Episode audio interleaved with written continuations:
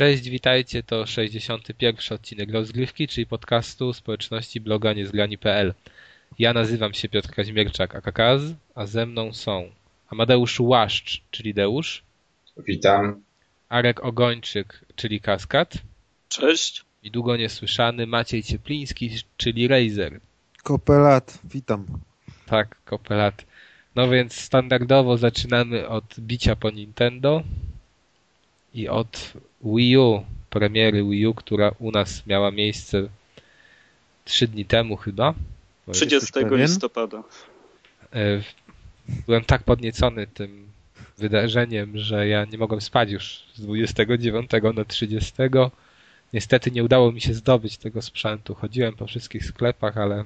Jak my wszyscy. Tak, ja sądzę, że tu w ogóle nasi słuchacze, oni wszyscy też chodzili po sklepach, ale nie mogli dostać. Kto by, kto by zrezygnował z takiego, z takiej cudowności, z zakupu takiego sprzętu w dzień premiery, no panowie. Za taką kwotę? To nie za no, gdyby kwotę? jeszcze było gdzie. A za jaką kwotę właśnie? No, za kwotę tam była w promocji na Ultimie, patrzyłem, 1500 za tę chyba bogatszą wersję, ale później ją zmienili bodajże na 1600. No, Deusz.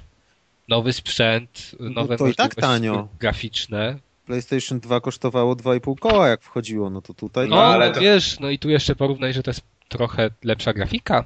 No, dokładnie. ale nie, dobra, no bez jaj, no ma powiedzmy grafikę na poziomie PlayStation 3 pewnie. E, no ale co, co tu powiedzieć? No okazało się, że e, Wii U Podobno była pre premiera była podobno, podobno. była premiera podobno światowa. już można kupić gdzieś. I europejska, a polskiej jeszcze nie było. A mianowicie e, Nintendo podało taką informację, że w Polsce niestety 30 listopada Wii U się nie dostanie w żadnym sklepie. O ile się nie mylę, tylko ci, którzy zamawiali preordery bodajże w Ultimie, ale do września tego roku, to oni jedynie załapali się na, na kilka dosłownie sztuk. To chyba było 27 osób. I tak? No chyba tak. Chyba, że to jest czyjś żart i teraz go powtarzam. A. No ale tak słyszałem. No to mogą się czuć wyjątkowo te osoby, bo grają na konsoli, która u nas jeszcze de facto nie miała premiery. A, A wiadomo, coś, wiadomo, a wiadomo coś o premierze, czy... Coś tam, wydaje, wydaje mi się, że była mowa o 10 grudnia, jakaś mała część. Ale... Bo wiesz, bo jeszcze się zastanawiam oczywiście w całej trosce dla tych 27 osób rzekomych i gdzieś tam, które sobie gdzieś tam kupiły, ty mówisz o graniu. Czy jak masz konsolę, która nie miała premiery, to gdzie zdobędziesz gry na nią? Bo... Ale gry są. Gry są w marketach, nie ma konsol. Aha, gry są, a to ja nawet nie widziałem, że są gry. To wiem, bo dzwoniłem do mojego kolegi z Saturna akurat i mówi, że już od tygodnia przed premierą spływały im gry, ale cały czas nie byli pewni, czy dostaną konsolę i pewnie to będzie na tej zasadzie, że w mieście, w którym sprzedadzą się gry, tam dorzucą te konsole, które mogą rozdać. Czyli musisz ale... sobie ściągnąć z innego kraju konsolę, kupić w Polsce grę i może. Albo kupić grę i liczyć na to, że dadzą ci konsolę. Musimy sobie emulator załatwić po prostu, no. A gry są, a gry są w jakich cenach? Nie wiem, czy... A też coś... nie wiem. Żadnej nie widziałem. Deusz, no powiedzmy sobie szczerze, że na pewno nie są tanie. Bo, bo ja wam powiem, że Nintendo Land, z tego co widziałem na Ultimate, to kosztuje 229 zł. No to jak najbardziej dobra cena. I, ma, I New Super Mario tam U, czy tam jak to się nazywa, też kosztuje 230 zł. No Deusz, no wiesz, no się cieszysz. Liczenie tak? jakość. I wiesz, wszystkie Assassin's Creed i tak dalej z tych tytułów to też tam po, po, po 200 zł kosztują.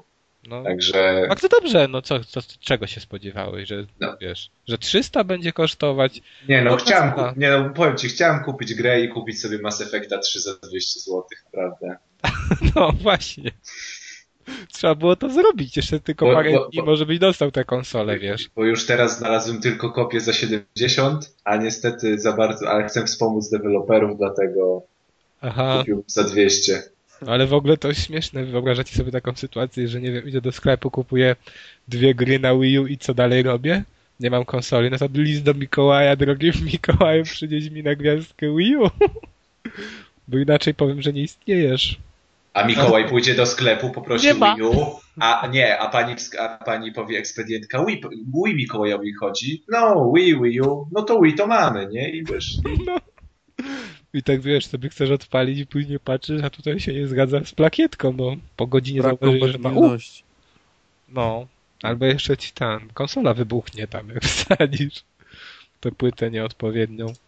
Okej, ale no nie samym Wii U żyje człowiek, bo nie, nie. nie, nie, nie, bo jest jeszcze do kupienia Wii Mini. Przynajmniej w Kanadzie. Tak, wspaniałe cudo, które nie wiem, chyba za trzy dni będzie miało dopiero swoją premierę. Czyli czerwone, otwierane od góry Wii, bez slotu na karty SD. Żeby No. było taniej. No tak, no ja sądzę, że ten slot na kartę SD to wiesz, to ja. To jest połowa z kwoty produkcji. No to są bardzo drogie technologie jednak, taki slot SD. I Ile No, i dlatego Nintendo zrezygnowało. Oni chyba podeszli do tego tak jak Bill Gates kiedyś, co tam mówił o tych bajtach, że powinni, że powinno to 4 mega wystarczy, nie? No właśnie. Każdemu. Ale nie no, wygląda to dosyć dziwnie. Ludzie pisali u nas, że ładnie. Mi tam, tak szczerze powiem, że niezbyt się widzi. Ładniejsze jest chyba Wii standardowe. No natomiast... Nie, no, wygląda spoko, fajnie by było mieć taki sprzęt, ale pewnie nie dotrze do Europy, co jest kolejnym ciekawym pomysłem Nintendo, więc nawet nie ma nad czym się martwić chyba.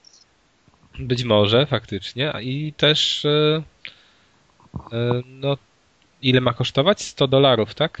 Tak, tylko nie wiem, czy to chodzi w końcu o kanadyjskie, czy amerykańskie, bo jest podane takim zapisem jak zwykły dolar, czyli amerykański, ale że to jest w kanadyjskim sklepie, no już nic nie wiem, Mhm. jaka to jest No więc mamy dwie premiery, ale w ogóle to miało premierę, czy nie? Bo teraz też nie jestem pewien. No mówię, za trzy dni A, za, o, jakoś. no to proszę, dwie grudniowe premiery nowych konsol. Można sobie sprowadzić z Kanady. Bez karty SD, ale zawsze. Tak. A Właśnie. jeszcze jak Vita się odrodzi, to będzie jak trzy premiery praktycznie. Mhm. Ale jeszcze pamiętajmy, zapomnieliśmy powiedzieć o tym odnośnie Wii U, że bardzo duże poprawki trzeba było ściągnąć e, do tego i ludzie, ludzie sobie no, brykowali Klikowali konsolę. konsolę, bo wyłączali myśląc, że się zawiesiła. A to powodowało niestety dead. Serwis. No, Powrót ser- do serwisu serwis konsoli, było. którą przywiozłeś właśnie do domu, a nikt jej na świecie nie chce. No ale prezes Nintendo kaja się, przeprosił wszystkich. Powiedział, że jego zdaniem to ktoś, kto kupuje konsolę, powinien ją wyjąć z pudełka i grać, a nie ściągać. No, Brawo, ten pan. tak, no ale przynajmniej się przyznał do błędu. Człowiek honoru. No, Potem naprawdę. popełnił harakiri. Czekamy na następne filmiki. Nie, ale Nintendo Direct to akurat oby jak najczęściej wychodziło. To polecam nawet japoński kanał Nintendo na YouTubie śledzić, zasubskrybować i czekać. Ja tam każdego dnia wchodzę i liczę, że mi się odezwie albo mi Reggie, się uda. albo Miyamoto, albo właśnie No, Iwata. ma- magia, to jest ta magia właśnie Nintendo. To jest magia Nintendo, otwierać konsole w białych rękawiczkach. Magia, dobrze. To jest coś. No ale tak serio mówiąc już o tym Wii U, to naprawdę to jest jedna z konsol, których premiera mnie w ogóle nie interesowała. Jedna z niewielu konsol.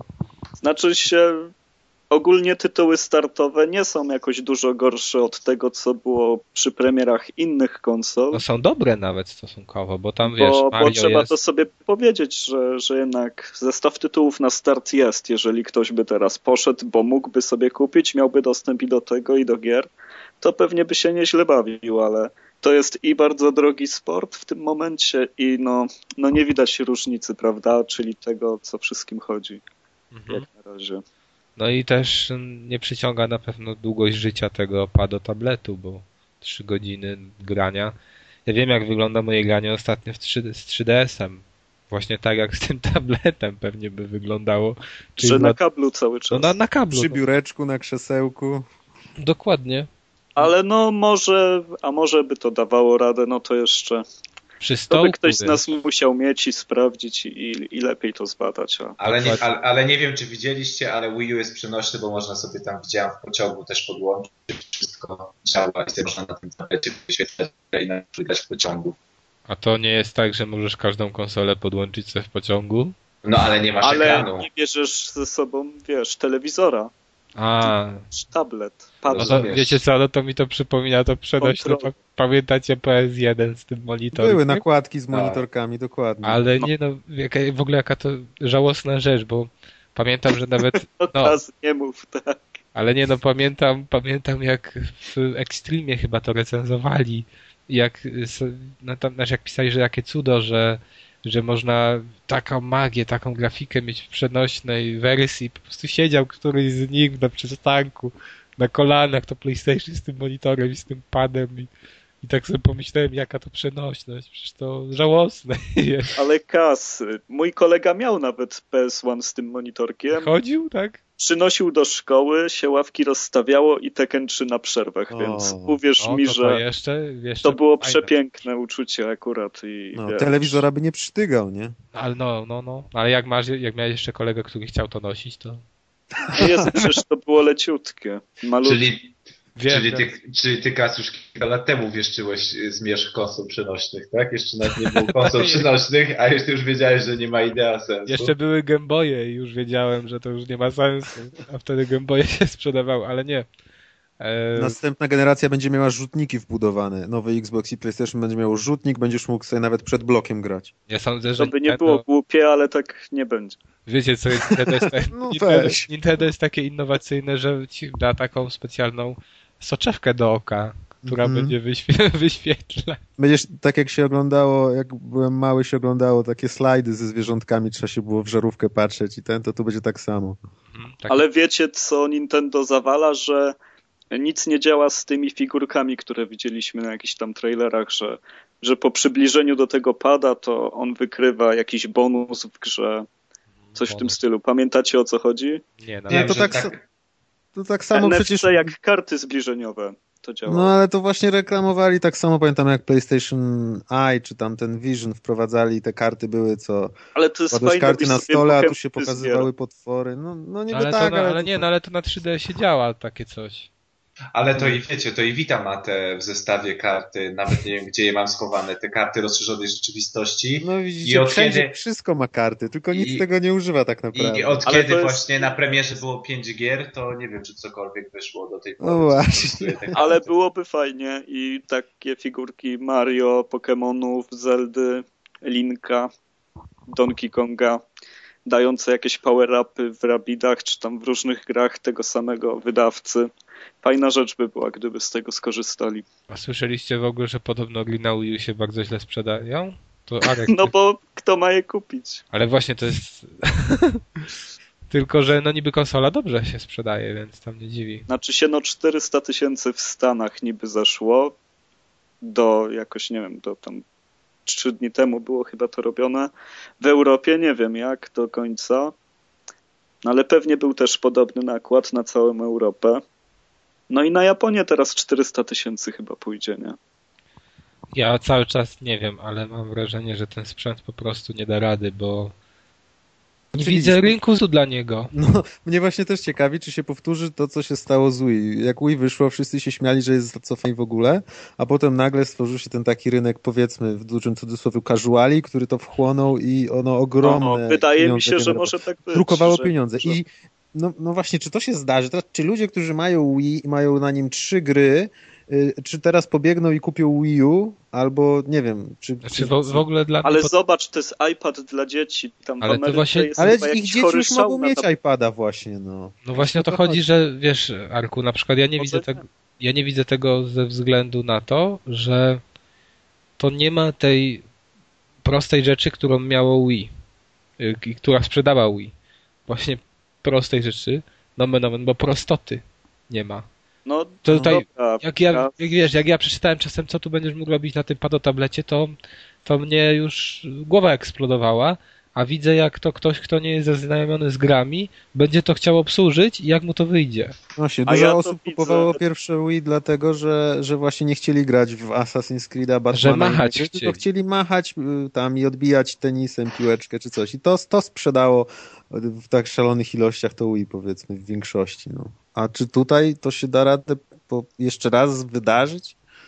Znaczy się, wiesz, ale wyobraźmy sobie sytuację, w której jakiś dziesięciolatek dostaje Wii U, trzyma tą konsolę, widzi Mario, widzi dotykowy ekran, szaleje po prostu. No dla niego to jest przecież naprawdę coś niezwykłego, bawi się tym wspaniale i zaprasza do siebie kolegów. I o co ci koledzy wszyscy męczą rodziców i plaga się rozprzestrzenia. No ale to wiesz, to możesz A- równie dobrze to powiedzieć o każdej innej konsoli. No No, właśnie. No nie wiem, nie wiem. tak, no bo to... Mario na tablecie. To No nie jest... no, ale wiesz, no był GameCube i GameCube się nie sprzedawał rewelacyjnie. No bo był taki sam jak PS2 i Xbox. No a tutaj masz tableta, który możesz, y, który jest, nie wiem, iPadem w jakimś stopniu. No okej, ale ja nie patrzę teraz jako ja, bo, bo mnie w ogóle... Ja wiem, no ale właśnie Tablety. mówię, że te dzieci tam mają te tablety. No więc to nie jest też jakaś Nie mega wiem, nowinka. wątpisz w siłę Mario chyba trochę. Nie, ja wątpię w ogóle w ten pomysł z tym, że to jest coś, co sprzeda konsolę. Chociaż Czy Nintendo Dziesięć- drugi raz cud, Dziesięć, dokona cudu. dziesięciole, dziesięcioletnie dzieci to teraz nie mają zwróconych oczu na Wii U, tylko na premierę GTA 4. To już wiesz, to już nie te Pięć. czasy. pięć. Pięć. Fu, pięć, przepraszam. Deusz żyje jeszcze w 2004. No dobra, no ale w tam na przykład 3DS w 3DS-ie jest, y, znaczy 3DS w 3DS-ie, 3D w 3DS-ie to jest coś naprawdę męczącego i wkurzającego po dłuższej chwili zabawy z tym sprzętem, a też w jakimś stopniu go sprzedało. I no, więc może, nie wiem, może to magia Nintendo znowu zadziała. No ale zobaczymy. Może skończmy już ten temat, bo już mamy 15 minut rozmowy na, o Nintendo. To i tak za mało. No jak na Nintendo Będą głosy, że nie doceniliśmy przez kwadrans Nintendo. Mhm. Okej, no to teraz będziemy doceniać, czy nie doceniać innych. I nie wiem, kto tu napisał tego newsa, nie czytałem nic o tym tytule, więc ten, kto to Ja to napisał, byłem. Ja to, to, powiedz byłem. o co chodzi. Ukazał się news z akcji Amnesia Fortnite y, organizowanej przez studio Double Fine. To jest w dużym skrócie coś takiego, że studio y, postanawia, nie wiem czy raz do roku czy coś, ale generalnie zawieszają pracę nad wszystkimi swoimi grami i przez y, chyba miesiąc y, całe studio dzieli się na kilka małych zespołów i ma za, za zadanie stworzyć prototyp gry. No i powstają tam kilkanaście powstaje prototypów. I w tym roku y, te prototypy zostały pokazane jakby graczom i gracze mogli na nie głosować i wybrać tam bodajże cztery gry, które y, będą dalej dopracowywane do jakiegoś tam stadium grywalności powiedzmy. No jakieś tam gry zostały wybrane, było różne ciekawe mniej lub bardziej pomysły y, ja po prostu żałuję, że jeden pomysł y, został przedstawiony, a nie, nie przedostał się do eliminacji, nie zostanie zrealizowany. Jeden z panów wymyślił grę o tytule Silent but Deadly, czyli cichy, ale mm, zabójczy. I była to gra. O ninja. No, powie, no, dokładnie. To mogłoby być coś takiego właśnie jak y, Marków Ninja. Y, Była to gra, w której pracownik biura, y, bodajże, chyba tak, chyba po prostu pracujący w biurze, y, nagle. Jakiejś korporacji. Tak, nagle narobił w gacie i jego zadaniem jest wydostanie się Po z cichu, biurowca, po cichu dokładnie, żeby A. nikt go nie zauważył. No i myślę, że jakby się Double Fine za to zabrało, to by była super gra. Ale Nawet to- to- to taka Deadly się- popierdółka. Ale to jest to Deadly, to tam to odnośnie zapachu, czy odnośnie czego? Chyba tak, nie wiem. Nie wiem, bo już właśnie no niestety został pomysł ukatrupiony i nigdy się nie dowiemy, co to mogłoby być, a moja skrzywiona wyobraźnia podpowiada mi tutaj, że to mógłby być świetny tytuł. To jest nieodżałowana gra, którą właśnie wspominam z ostatnich tygodni z newsów. To już, wie, to, to już wiemy, co cię po prostu rajcuje. Dokładnie, to jest taki, wiesz, scenariusz, który... Ale to, to, nie, to ja nie wiem, to, ja- to ja ci mogę tak e, polecić, jak lubisz takie rzeczy. Jest taka strona w internecie, która się nazywa ratemypool.com. Ja się domyślam, że ty mi dużo rzeczy możesz polecić z takiej dziedziny. A właśnie, Deusz, skąd ty to wiesz? Też, czy byś też... Ty, Jest administratorem. Teusz ma tam jeden z lepszych profili po prostu. Mam, mam tam swoje ulubione konta, które subskrybuję. Także no, tam partycypujesz w kosztach serwisu, funkcjonowania, bo takiego... są tam zawodnicy, których podejrzewam o oszustwo. ponieważ muszę, muszę ciągłą kontrolę przeprowadzać. Myślisz, że grupowo, grupowo kilka osób na jednym koncie użytkuje? Jezus Maria. Ale widzicie, no, to mogłaby być świetna gra tak naprawdę. No. No, Może jeszcze ktoś wskrzesi ten pomysł. tak, Ale byś bardziej preferował, ale byś bardziej preferował komiksową grafikę czy taką pełny realizm? Fotoreal. 3D. Taki, na przykład technika jak wykorzystywana w L.A. Noir, skanowania tutaj wszystkiego tych. Mm. A jakby to wyszło na Wii U, miałbyś sobie jeszcze smyrać stylusem albo coś. Fajnie. Nie. Biegałbyś po domu z tym padletem i szukał na przykład po zapachach. Smyrał. No nie wiem. z- Może byś skanował. No właśnie. Byś. Albo tak jak te figurki. Albo tak jak te figurki. Nie ma się na tablet, osiągnięć, no. na tablet się kładzie. Ej, no nie ma te- osiągnięć, a już takie... A jakby były osiągnięcia, No to... zrób dwa kilo Albo... towaru. Ale słyszeliście właśnie, to teraz tro- troszkę, troszkę zboczę z tematu, ale to będzie to samo. Bo jak już powiedzieliście o tych osiągnięciach, to przypomniało mi się, że jakiś czas temu y, była taka afera gdzieś w telewizji, słyszałem, znaczy afera, śmieszny news, że y, jakieś przedsiębiorstwo y, kanalizacyjne odprowadzające ścieki stworzyło aplikację y, na Androida, Tak, czy tak. polską, która właśnie Śledzi. Śledzi drogę kupa? twojej kupy. Tak, dokładnie. Też tak, można było porównywać czasy, czy ja kupa szybciej dotrze do oczyszczalni, jakieś takie. Więc no, Zawody można jest już, to już widać jest jakiś tam zauważony temat wśród deweloperów i Ale to, to widać, że technika się przydaje człowiekowi. No, to tak- może, może na next geny coś fajnego powstanie w końcu. No już był symulator komara kiedyś. No to, No tak. więc kto Czas wie. na następny odważny krok. Ktoś musi powiedzieć A, ktoś musi być pierwszy. Myśl, myślę, że Peter Molino jeszcze nie ma No. tego dobrego projektu. Ale słuchaj, nie wiadomo co będzie w tym sześcianie, więc wiesz. No, może być. Tam czasem. Ej, co będzie w tym klocku? Nie było mi się powiedzieć. Boże. ta nazwa jest nieprzypadkowa. Dobrze. Także ten. Kolejny temat. Także ten. Także tego. Humble Indie Bundle. W tym razem tym Humble jest THQ. Całe THQ. Tak, całe THQ jest bardzo humble. je mieć za parę dolarów. Można mieć, tak, można mieć bodajże Saints Row 3. Darksiders, Metro 2033, nowe Red Faction, czyli chyba Armageddon i Company of Heroes tam z jakimiś dodatkami i to wszystko można mieć za 5,5 dolara. Bo tam, no wiadomo, jak jedna gra jest po przebiciu średniej wpłat, czyli to będzie ten Saints Row bodajże 3, to on wtedy dopiero go dostajecie, gdy zapłacicie więcej niż wynosi średnia wpłat. Nie wiem jaka jest teraz średnia. Jak ja to kupowałem, to była chyba 4 dolary. No natomiast można właśnie przeznaczyć część środków, yy, za które kupicie te gry, mm, na konto THQ. Żeby No, czyli się utrzymało. właśnie, bo chyba cienko przędą, że, że, że, że po wszystkie swoje tytuły wyprzedają. THQ ma dużego pecha, bo robili ostatnio dobre gry i tak właściwie nie wiem, co ich tak pogrzebało, pamiętacie? Eee, Znaczy ich, ja sądzę, że ich pogrzebało to, że te gry się nie wyróżniają na tyle, żeby były atrakcyjne dla tego klienta, który o nich nie wie. No na ale przykład- Homefront chyba się dobrze sprzedał mimo wszystko. No nie wiem, czy się dobrze sprzedał. On bardzo szybko był też na wyprzedażach. Bardzo szybko i teraz No, jest ale i w komicznych cenach do kupienia. Mi się wydaje, że 2 miliony spokojnie zeszło. Ale Homefront to jest, wiesz, strzelanka FPS. No to... Ale Darksiders mają, mieli najlepsze UFC. Ale Darksiders to wiesz, to też nie jest tytuł. W ogóle dwójka się słabo sprzedała, nie pamiętam jak jedynka. Ale dwójka niby się bardzo słabo sprzedała i no i nie ma się co dziwić. Bo Znaczy, to, nie wiem, właśnie. to trochę jest dziwne, bo to są w sumie fajne jest gry, no to nie są krapy, to nie to jest nie paczka jest dziwne. krapów. Ja, ja nawet mówiłem. No i to- Saints Row. No. Ale ja nawet pisałem o tym w recenzji, że to jest gra, to są gry. Wydaje mi się, że Saints Row też. No ale nie grałem, tylko tak mi się wydaje. Że to są gry, w których. Czy y, Red Faction, bo grałem Armageddon. To są gry, gdzie nie ma. Gdzie one są pewnie fajne wszystkie. Tyle, że nie ma tam w nich nic innego, nic nowego.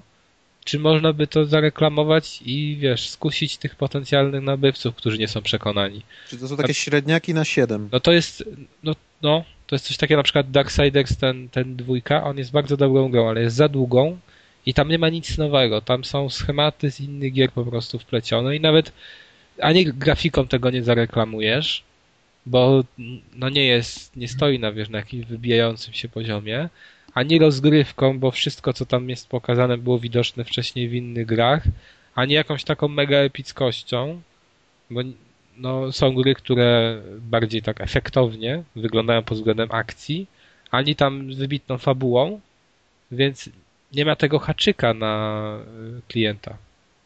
I Hmm. sądzę, że podobnie jest w przypadku Red Faction czy Saints Row. To są fajne gry, jeżeli ktoś w nie gra, ale to nie będą nigdy hity sprzedażowe, bo one nie mają właśnie czegoś takiego, co tych klientów skusi. Wie, znaczy dużą część klientów.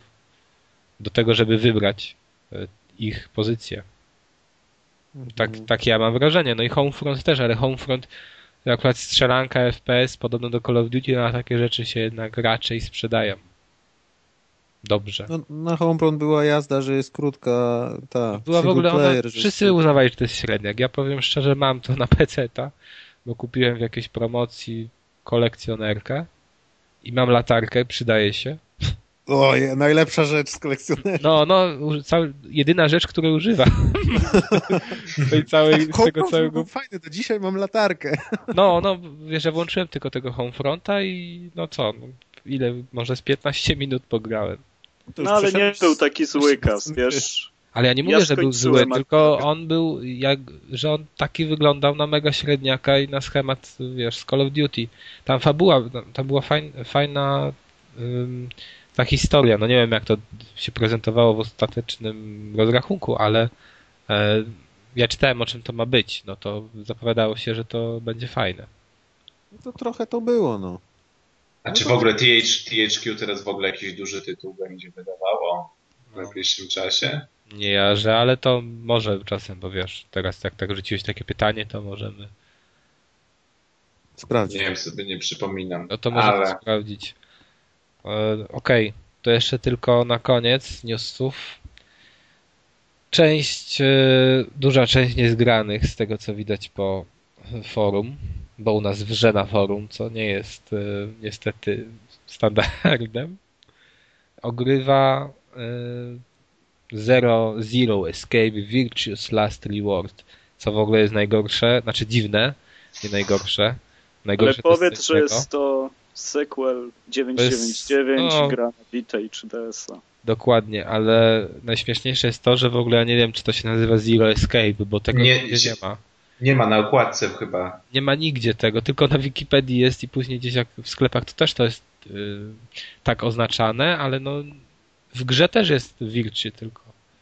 Ten tytuł od, od Virtue, nie ma Zero Escape. To jest kolejna zagadka, Kas. No, to jest kolejna zagadka, Meta ale gra. No. No wszyscy sobie, ten, ci co grali w 999 to nie trzeba ich przekonywać. Ci, Tak, te dwie osoby, nie? Co Tak, ci, którzy te się jeszcze nie zaznajomili z tą serią, to polecamy następny odcinek rozgrywki, bo będziemy mówić o niej więcej, bo ją przechodzimy z Deuszem i na razie świetnie. Poza jedną małą rzeczą. A mianowicie wersja na 3DS-a ma chyba jednego z najgorszych bugów, jakie są możliwe w grach. I to jeszcze w ogóle w przypadku gier, które trwają 10 godzin, to jest jeszcze bardziej wkurzające. A mianowicie pewnego pięknego dnia odpalam sobie konsolę, jest noc, już leżę sobie wygodnie w łóżku, po ciemku, odpalam konsolę, robię ta magiczna godzina. tak, trzy- 13 i pół. Ale zauważcie, że podkreślił, że po ciemku, także. O, tak, o, o. No, ja wiem, że wy tylko o tych no, dzisiaj dziwnych, niesmacznych rzeczach. No i te, dobra, włączam sobie 13,5 godziny na liczniku. No robię continue, no gdzie tam, tam tylko można wybrać continue albo new game, no continue. No i czekam. Czarny ekran, czekam, czarny ekran, czekam, nic. Zawiesiło się. No, no może się zawiesiło, no może to jakaś tam, nie wiem, po prostu pech. Odpalam ponownie konsolę i znowu to samo. I tak chyba z 3-4 razy. Już mi się nie chciało odpalać komputera, żeby sprawdzić, czy coś można z tym zrobić, ale już byłem mega zdenerwowany, że 13,5 godziny poszło w cholerę. No i odpaliłem rano konsolę, podłączyłem do ładowarki z taką nadzieją, że może, a jak będzie ładowarka, to może jakoś przejdzie. Niestety nie przeszło. Wszedłem sobie do internetu, wpisałem różne właśnie coś z save'ami, save bug, czy coś w tym stylu. Znalazło. Okazało się, że wersja amerykańska podobno w europejskiej miało być to naprawione, a już wiem, że nie zostało naprawione, e, mm, pojawiło się coś takiego właśnie jak save bug, czyli e, problem dotyczący saveowania w grze. Jeżeli będziemy saveować w pokoju, który się nazywa PEC, albo w pokoju, który się nazywa Crew Quarters, e, to wtedy po prostu można zbagować sobie save'a i już się nie odpali gry. I trzeba zaczynać ją od początku. Niemniej ludzie na forach zalecają, żeby w ogóle nie saveować na 3DS-ie e, w miejscach, gdzie mamy zagadki do rozwiązania. Nigdzie nie stwierdzono, żeby w innym pokoju z zagadkami następował ten błąd, ale no, to po prostu jest taka rada, żeby się przed tym powstrzymać i saveować tylko zanim wchodzimy do, do tych pokojów, gdzie możemy rozwiązywać łamigłówki. Ja teraz tak robię, no ale 13 godzin poszło w plecy i musiałem 6 godzin nadrabiać ten czas, który przyszedłem w grze, żeby dojść do momentu, w którym byłem. Więc no nie dla wszystkich gier bym poświęcił tyle czasu. Dla Niektóre gry byś przeszedł już w tym czasie. No, też tak pomyślałem, kurde, żebym jakoś mógł przejść. Ale no, wyobrażacie sobie to? Taka świadomość, że teraz musisz to robić od nowa? No, byłem mhm. naprawdę rozgoryczony. A najlepsze jest to, że w ten dzień ten mój artykuł wylądował e, na Niezgrany, w którym pisałem o tym, czy warto grać w gry na YouTubie, czy może naprawdę na konsoli.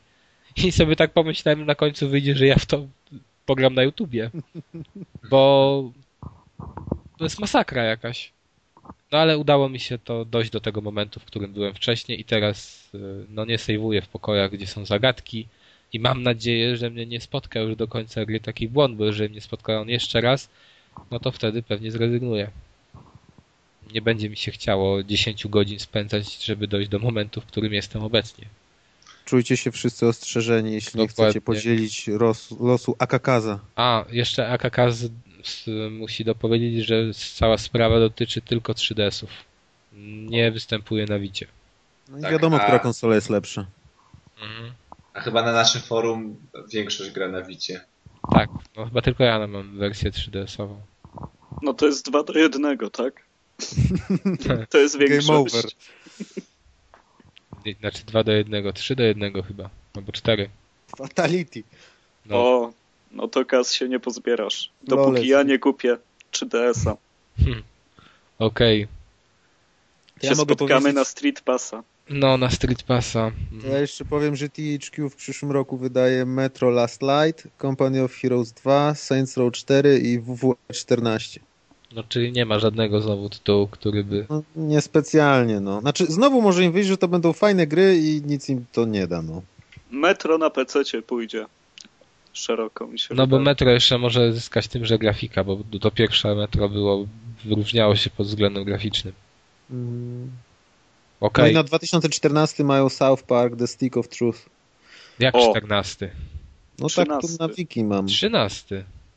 No to może 13, no nie wiem. O, Czytam to będzie mega. No, miała się nie może w marcu chyba nawet. Miała być chyba w marcu. Nie, jest napisane na Wikipedii, że to jest fiskalny 2014 rok. Czyli pewnie końcówka 13 do. Tak, do, do marca, marca 14. O w mordę. Czyli to musieli przesunąć niedawno. Ale no to będzie świetna gra. Oby, ja, no, na oby pewno. Żyło jeszcze wtedy. No, oby, właśnie. Jason Rubin się... tam siedzi i on ich ustawi. Módlmy się i kupujmy Indie Bundle. I dajmy, I dajmy wszystko nie na biedne dzieci, tylko na, na tylko na THQ, tylko na gry. Można, tylko tak, na informatyków. Żeby było, można było w South Park zagrać. I się źle wiedzie, więc dokładnie. Okej. Okay. Przechodzimy do gier. Zaczynamy sobie szybkim strzałem bo i gra krótka. Asuras Wrath. No i jeszcze zaczynamy sobie kolejnym strzałem sam, nie, no dobra, nie, nie powiem w co, ale który może powalić. A mianowicie, żeby sobie w zasadzie skończyć historię Asuras Wrath, to trzeba kupić DLC. Bo Capcom tak ładnie podziałał, że nie umieścił ostatnich rozdziałów w grze tylko w formacie DLC za 27 czy 8 zł chyba są na PSN-ie. Do Zdziwiło cię to? Zdziwiło mnie to, bo to myślałem, że ja w ogóle myślałem, że wcześniej jak kupowałem tę grę, że tam są DLC, wiedziałem, ale Kaz wierzył w dobrych ludzi. nie, że tam są DLC właśnie takie dodatkowe, że jakaś dodatkowa, dodatkowy wątek albo Jak można wierzyć. Capcomowi? No ale oni dali tam uzupełniające wątki dodatkowe w DLC. Bo nie ograniczałem się DLC tylko do ostatniego rozdziału gry, ale też do innych dodatków. I, znaczy dochodzą jeszcze inne dodatki. I dobra, o dodatkach za chwilę. Mm, E, jak pamiętacie, to jest jedna z gier, na którą byłem mega napalony. Momentu puszczenia pierwszych zwiastunów. No i się nie zawiodłem. Już powiem. Bardzo mi się podobała. W zasadzie nie było w tej grze niczego, co mógłbym określić mianem wady. Ale, no tak, ale y, no, no, może poza tym, że jest y, ma, no, krót, no jest bardzo krótka. Y, Sądzę, bo tam nie ma licznika, ale sądzę, że z 5 godzin, góra 6 na ukończenie jej. Ale to takie mocne Call of Duty z dodatkiem. Takie. E, Call, tak. of Duty, Call of Duty plus godzinka na multi. Mhm. I to jest w jakimś stopniu festiwal quick time eventów. A w jakim stopniu? No, No, Z 60%, No, z 60% czasu zabawy to są quick time eventy. To można, prawie, to można prawie powiedzieć, że to jest trochę taki heavy rain, czy nie? No nie, bo tutaj też masz em, no w Heavy Rainie to w zasadzie to no, dobra, jeszcze więcej chyba tego było. Ale, no bo tam Rainie tam się rozkładało. Nie, no już powiedz nam prawdę, już się z nami nie... nie ściemniaj. Dobra, no i ten. I są tam elementy rozgrywki takiej normalnej. A te normalne elementy polegają na, na dwóch e, etapach zasadniczych. Czyli na jednym, że spadamy skądś albo lecimy i strzelamy. A, na, a drugi etap to jest na ziemi, gdy się bijemy. E, czy to z bossem, czy to z jego pomagierami. I to są bardzo dobrze zrobione fragmenty. Mi bardzo dużą przyjemność sprawiała walka właśnie na ziemi. Em, Czuć siłę ciosów, uwielbi... No po prostu tutaj cała gra jest takim Dragon Ballem trochę. Nawet można powiedzieć, że Dragon Ballem na sterydach pod względem walk. I nawet w przypadku tego, gdy mamy pełną kontrolę nad postacią, to y, się świetnie sprawdza walka. Ona jest bardzo prosta. Polega w zasadzie na trzech przyciskach i kończy całą sekwencję walk odpalenie takiego paska gniewu. To znaczy przez zadawanie ciosów i chyba obrywanie też, ale zadawanie się dużo bardziej liczy. Ładujemy sobie pasek gniewu. Jeżeli go naładujemy, to wciskamy tam no, przycisk chyba R2 na padzie od PlayStation 3 i wtedy nasza postać zaczyna ruszać w stronę przeciwnika i już przechodzi, już wiadomo, że jest jakby jak filmik to wygląda, no i że będą te sekwencje quick time eventów. I tak wygląda w tym walka. Czasem jeszcze przed walką na ziemi albo zamiast walki na ziemi jest walka w powietrzu. Mamy celowniczek i strzelamy. W niektórych momentach to przypomina y, Reza, że zaznaczamy po prostu obiekty do strzału i wciskamy w odpowiednim momencie, żeby rakiety wystrzeliły, albo sami manualnie strzelamy celowniczkiem, trzymając po prostu cały czas ciśnięty strzał i operując właśnie e, no, celownikiem. E, Okej, okay. Bardzo fajnie mi się grało, jeżeli chodzi o takie elementy typowego gameplayu. Nie ma ich jednak dużo. No większość to są filmiki i e, wciskanie butonów odpowiednich. E, teraz podstawowa w zasadzie zaleta tej gry. Podstawową zaletą tej gry jest bardzo fajna historia. To jest schemat tak polegający na tym, że zdradzili go i on ich chce dobić, znaczy zabić, ale on jest fajnym miksem mitologii takiej indyjskiej, znaczy hinduskiej, z mitologią jeszcze jakąś tam, nie wiem.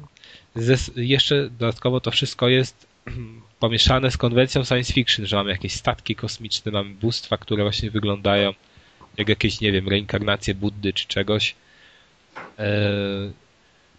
I to się świetnie sprawdza. W ogóle widzieliście kiedyś taką kreskówkę, właśnie to było anime. Pamiętam, że oglądałem go je na kasetach, na kasecie wideo. chyba to się nazywało Legenda o księciu Ramie. I nawet jest na YouTubie, więc sobie możecie zobaczyć. Nawet bodajże z polskimi napisami jest do obejrzenia. W każdym To o razie... tej margarynie jest. No, to tak właśnie. To ta, taka co lata i tam napieprza wszystkich bogów, to właśnie ta rama. No i w każdym razie ta kreskówka była świetna, mi się bardzo podobała. I cały czas mi się takie motywy hinduskie z tym kojarzą. I tak samo jest tutaj. Kolejne skojarzenie to właśnie Dragon Ball, bo tam w tej grze w Asurze się dzieją takie cuda. No właśnie bossowie wielkości planet. Yy, bijatyki takie, że wrzucasz kolesia na, na jakąś ścianę i on przelatuje przez tą, znaczy przez te głazy wszystkie na drugą stronę. Czasem przez planetę nawet potrafi przelecieć całą. Czy jakby ją wy, wywiercić dziurę w niej. Tam są naprawdę kapitalne sceny walk. Jest to świetnie wyreżyserowane pod tym względem. Fabuła też się kupy trzyma, jest wciągająca, nie jest, no mówię, rewelacyjna, ale na tego typu grę jak najbardziej ok. Całość przypomina mi mocno jakby serial anime. Jeżeli chodzi o fabułę, jeżeli chodzi o akcję. To jest coś kapitalnego. Jeżeli ktoś jest fanem anime, to na pewno mu się to spodoba. I teraz te quick time eventy, które mi się podobały. Ja wiem, że Arek właśnie nie lubi quick time eventów mocno. No jak jest ich za dużo, to... Jest tu dużo. Tylko, że one jakby nie do końca wpływają na to, co się dzieje. Czyli bodajże nawet czas, nie wiem czy zawsze, ale jeżeli ci się czasem nie uda wcisnąć odpowiednio, to i tak ty wygrasz tę walkę. To nie jest tak, że czegoś nie wci że coś wciśnie źle i koniec. I od początku jakąś tą sekwencję przejeżdżasz. Tu ja nie miałem ani razu takiej sytuacji. Więc chyba no po prostu tego nie ma. Natomiast, żeby odblokować prawdziwe zakończenie, nie będące jeszcze DLC, to trzeba pięć etapów zrobić na najwyższy, na najwyższą punktację. I powiem szczerze, że mi się to udało chyba 6 czy 7 zrobić bez żadnych powtórek. Więc to raczej nie jest mega frustrujące zadanie. Natomiast one są tak fajnie przemyślane, że i dźwiękowo, czy jak naciskamy je, to w tym momencie słyszymy taki fajny dźwięk, który w nas buduje jakby taką siłę. W ogóle widzisz tę postać, która tak ładuje moc, jakbyś no naprawdę oglądał Dragon Balla i na przykład masz, że musisz wcisnąć gałkę. Wciśniesz prawą gałkę i on prawą nogą tam trzepnie o ziemię tak mocno. Bum. Lewa gałka, lewą nogą trzepnie o ziemię. Wiesz, ładujesz, nie? Walisz w ten przycisk i widzisz tego bohatera, który drże mordę i ładuje moc i masz wrażenie, że ty mu pomagasz w tym, w tym ściskaniu tych przycisków. I naładujesz i po prostu dwie gałki do góry, podnosi ręce i jakieś tam przyciski strzela energią. No, jest to bardzo dobrze wplecione w ten film. Naprawdę świetnie. I muszę przyznać, że to były takie pierwsze quick time eventy, które w takiej ilości mi się bardzo spodobały, bo były dobrze wplecione w to, co się dzieje na monitorze. Dlatego ja nie upatruję tego absolutnie jako wady. A, zapomniałem jeszcze, że oprócz takiej bijatyki i strzelania w powietrzu jest też strzelanie takie, że jedziemy czasem jakimś pojazdem i strzelamy, czy biegniemy i strzelamy i wtedy po prostu nasza postać automatycznie biegnie, my tylko możemy w prawo, w lewo unikać jakichś przeszkód, mamy celowniczek i strzelamy. Też dobrze to wszystko zrobione. Graficznie jest wyjątkowa ta gra, bo ma jakieś tak efekty zrobione dziwnie, że ja nie widziałem w sumie takich gryp wyglądającej podobnie. No jeżeli ktoś nie miał przyjemności, to polecam sobie sprawdzić na YouTube. Wygląda to dobrze, ale nie rewelacyjnie, bo są czasem widać, że są słabe tekstury, czy że mało szczegółów. Czasami znowu jest ich bardzo dużo i budują one klimat, ale to zależy od miejscówki. Dodatkowo mamy między etapami takie jakby komiksowe, może nie komiksowe, ale obrazy takie malowane i podpisy tam, że sobie czytamy, co tam się dzieje, takie wiesz, wiecie, takie interludia jakby do następnych rozdziałów. Wszystko jest podane w formie epizodów. I te epizody są różnej długości, ale przed każdym mamy zapowiedź, w następnym odcinku Asury to, to i to się wydarzy i lektor nam o tym mówi. I to też buduje klimat tego, że my uczestniczymy, znaczy, że my w zasadzie oglądamy serial. I to przez całą grę nie można się pozbyć tego wrażenia, co też buduje świetnie klimat. Dla mnie to jest bardzo dobry tytuł, ale to nie jest absolutnie tytuł za 200 zł, bo on jest za krótki. To jest tytuł za poniżej, no, poniżej setki Ja go kupiłem za 40 zł na wyprzedaży na Move i powiem szczerze, że jestem usatysfakcjonowany bardzo. To no, czekałem na coś takiego, jak widziałem zwiastuny i widziałem i grałem sobie na Gamescomie w demo. To, czego oczekiwałem, dostałem. Bardzo mi się spodobało. E, tyle chyba o tej grze jako grze. Teraz o DLC. Są dwa typy, trzy typy DLC do kupienia. Za 7 zł mamy cztery fragmenty rozgrywki. Dwa to są filmy animowane, w których są quick time eventy i one uzupełniają wydarzenia z y, podstawki, e, bo tam czasem to też jest takie, no widać, że to jest wycięte. Bo na przykład mamy taką sytuację, że nasz bohater gdzieś idzie i coś tam załatwia i my nie wiemy, jak on to zrobił. I później już jest następna scena w grze w pełnej wersji, że on już jest po tej robótce. No a w DLC mamy właśnie ją pokazaną. I takie są dwa e, dodatki i to one są po 7 zł. Kolejne dwa to są dodatki jakby takie crossovery łączące świat Asury ze Street Fighterem. W jednym z tych dodatków Asura walczy z Ryu, a w drugim z Akumą. I co ciekawe, tam są dwa typy pojedynków. Jeden to jest taki, że jest, jak wygląda jak w Street Fighterze 4, że normalnie mamy pasek energii, dokładnie wygląda i jest 2D konwencja i możemy się bić. A drugi typ to tak jak w Asurze jest ta walka, czyli w 3D. E, też po 7 zł są te dwa dodatki i wydaje się po końcówce, że będzie jeszcze jakiś z tego Street Fightera. To są... No bo tam trochę postaci jeszcze im zostało, no. Tak, ale w ogóle no to są dodatki, ja je oglądałem na YouTubie, no bo niestety uznałem, że nie będę płacił za dodatki Capcomowe, nie ma, no, nie ma zmiłuj, więc oglądałem na YouTubie i trochę żałuję, bo naprawdę inaczej się odbiera tę grę, gdy się w nią gra, nawet wciskając przyciski tylko, niż ogląda na, na YouTube. Naprawdę, to jest zupełnie inne doświadczenie. Dużo gorsze, no ale co zrobić, jak się nie chce pieniędzy wydawać na niecne praktyki. E, DLC z tym głównym wątkiem, który kończy historię. No, że nada. Po prostu. Samo DLC jest bardzo fajne, ale ta praktyka, czy ta historia po prostu tam no, się nie kończy w grze. I teraz no co to ma być? Że oni wieńczą taką epicką opowieść w formacie dodatków do gry. To jest niepojęte dla mnie. I za to się należy im ogromny minus i praktycznie nie ma sensu kończyć tej gry bez zobaczenia, co się dzieje w DLC. No nie ma to sensu. Trzeba albo kupić, albo obejrzeć gdzieś w internecie. Bo inaczej to no, my niczego się nie dowiadujemy tak w zasadzie. Dlaczego tak, a nie inaczej? Jak to się skończyło? No nic. Więc masakra. I nie no, Capcom powinien coś z tym zrobić, bo to jest nienormalne. Natomiast fakt już jest, mogę powiedzieć, że to DLC kończy ten wątek cały. Więc nie ma co już się spodziewać, że jeszcze będą jakieś inne i nie znamy końca historii, bo DLC to kończy.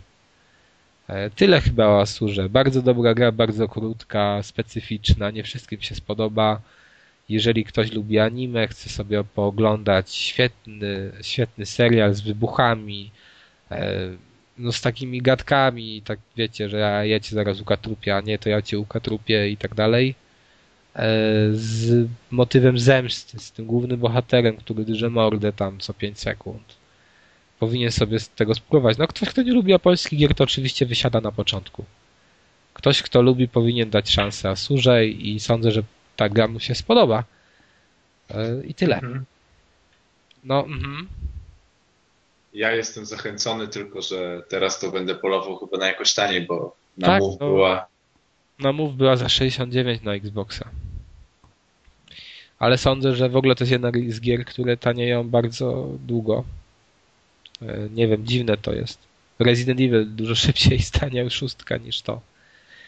E, no ale sądzę, że już można wyrwać pewnie na Zawi chyba było za 14 funtów swego czasu, pewnie może za 12, nie za 12 nawet było chyba do kupienia na Xboxa.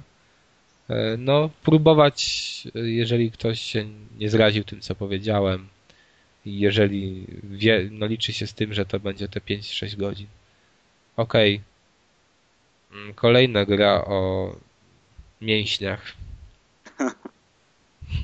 tak, czyli WWE 13. Oficjalna gra największej mm, organizacji, federacji wrestlingowej, czyli udawanego bicia się przez e, no naprawdę napakowanych gości i Ale I nie, tylko, I nie tylko gości, bo przecież damski wrestling też jest w WWE. No, Zaraz, diwy, zaraz, diwy. To jest udawane? Nie, no, ale słuchajcie, e, ja tylko miałem, mam takie pytanie, czy wy też tak macie jak ja, że tam wolicie to na przykład nad to całe UFC? Bo ja E, powiem szczerze, że wolę obejrzeć sobie wrestling niż yy, Są walki. inne rzeczy. O, oj nie, no. nawet kiedy? Przedwczoraj? Wczoraj była walka KSW, Tak, gala no. cała. Bardzo fajna była. No to ja to mnie to totalnie. A, a wrestling pamiętam, że od dziecka jak leciał kiedyś na No, no bo to. dzieciom to w ogóle oczy się świeciły na sam widok. A to nie było UFC. A pamiętacie, no nie było, a pamiętacie, e, jeżeli może ktoś was oglądał też jak ja na No, Polsce oczy, 2, oczy, oczywiście. No wszyscy. Wszyscy oglądali. Pamiętamy, tylko co? No właśnie, to, że tam był taki koleś, który e, wychodził z orłem na piersi, Amerykanin, miał na, chyba nazwisko i imię Scott Pucki i był jako Polish Power występował. Był taki, no. I co, cały czas w dupę dostawał. Co walka, którą widziałem, to, to padał, ale krzyczał Polish Power i w ogóle no, fajny, patriotyczny akcent był, no i no mi się to bardzo dobrze oglądało. No nie wiem. Z czasem już straciło na mocy, ale teraz muszę przyznać, że bo sprawdziłem także nowsze gale wrestlingu, że duży postęp tam jest i Ale wygląda to już ja, naprawdę konkretnie.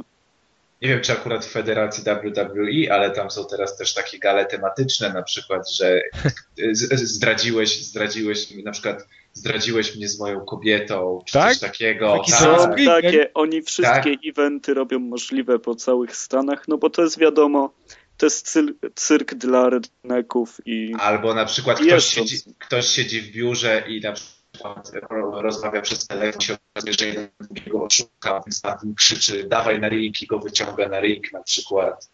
I są rachunki, są fabularne rachunki załatwiane, to nie tylko tak, że zawodnik No przecież oni się bez celu nie biją, Ale nie? to słuchajcie, to jakbyśmy się kiedyś pokłócili, to też możemy tam zadzwonić?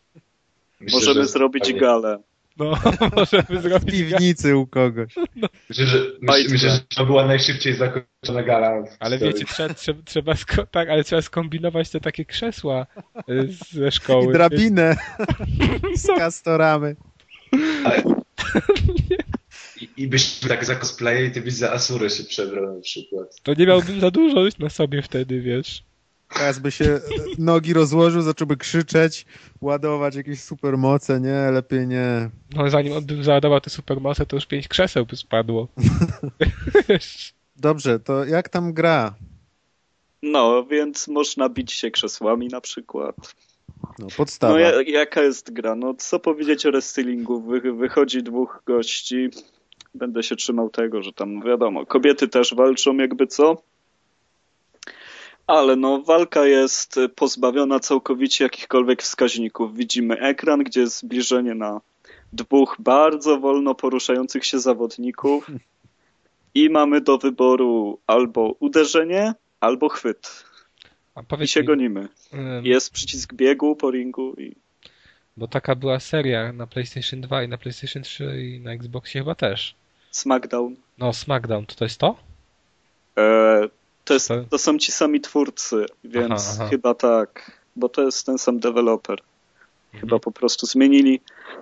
E, Oni chyba nazwę zmienili nazwę. po jakimś czasie, Tak, coś takiego. tak. Taką niby Żeby markę. s- bo tam było WWE Raw versus SmackDown. SmackDown vs. Raw chyba, no. No, Mhm. a teraz jest wszystko w jednej federacji, pewnie dlatego, bo oni się tam wykupują, zmieniają, jedni plajtują, ale i tak ciągle walczy Undertaker, nie wiem, bracia Hardy, Jest. Ale czy, czy, Mankind. czy to jest tak, że w tej grze właśnie chodzisz powoli i się po prostu klikasz przyciski i to jest bardziej jakiś taki klepany pseudobox, czy, Nie, to czy, jest... czy możesz na przykład robić te takie jakieś, te wszystkie triki, te wszystkie triki, które się ogląda na ringu, czyli jakieś przewroty, skoki? No tak, tak, to polega na tym, że masz jeden przycisk odrzutu, no i on już łapie, podchodzisz z nim do gościa, to automatycznie go tam podnosi ponad głowę, rzuca nim za ring.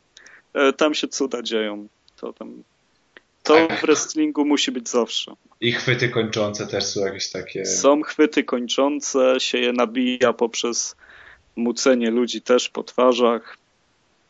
E, ale jest to takie bardzo, bardzo trudno się w to wczuć, kiedy nie ma żadnych wskaźników, nic, nic nie alarmuje, czy jest dobrze, czy źle. Ciężko jest się wyrwać z jakiegokolwiek rzutu, czy też z ciosu. E, Ta obrona tak źle działa, jakby ciężko jest się skontrować, więc to bardziej się sprowadza do czajenia się na siebie. Kto zrobi krok za szybko i kiedy wciś, wciśnie przycisk i, i wtedy wychodzi cios, chwyt czy uderzenia. Ale większą rolę na pewno mają właśnie te chwyty niż te uderzenia, czy jak to wygląda. Czy No, jakoś czy w ogóle tak bez no, trzeba miksować. No, I tak. No bo Mhm.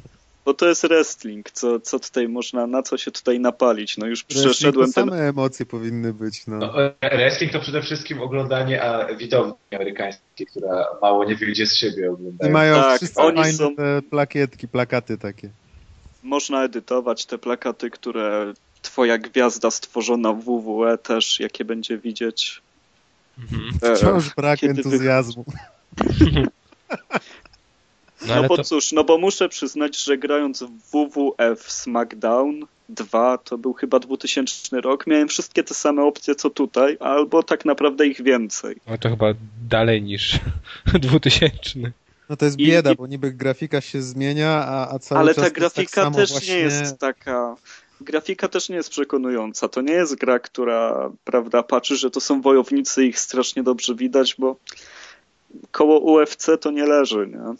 Pod tym względem, ale no w tej walce jest coś takiego prymitywnego. To jest taki właśnie Smash Bros. To jest y, PlayStation All Stars Battle Royale. Masz, masz takie śmieszne maskotki, wbie, wbiegasz nimi na jedno miejsce i się naparzacie losowo.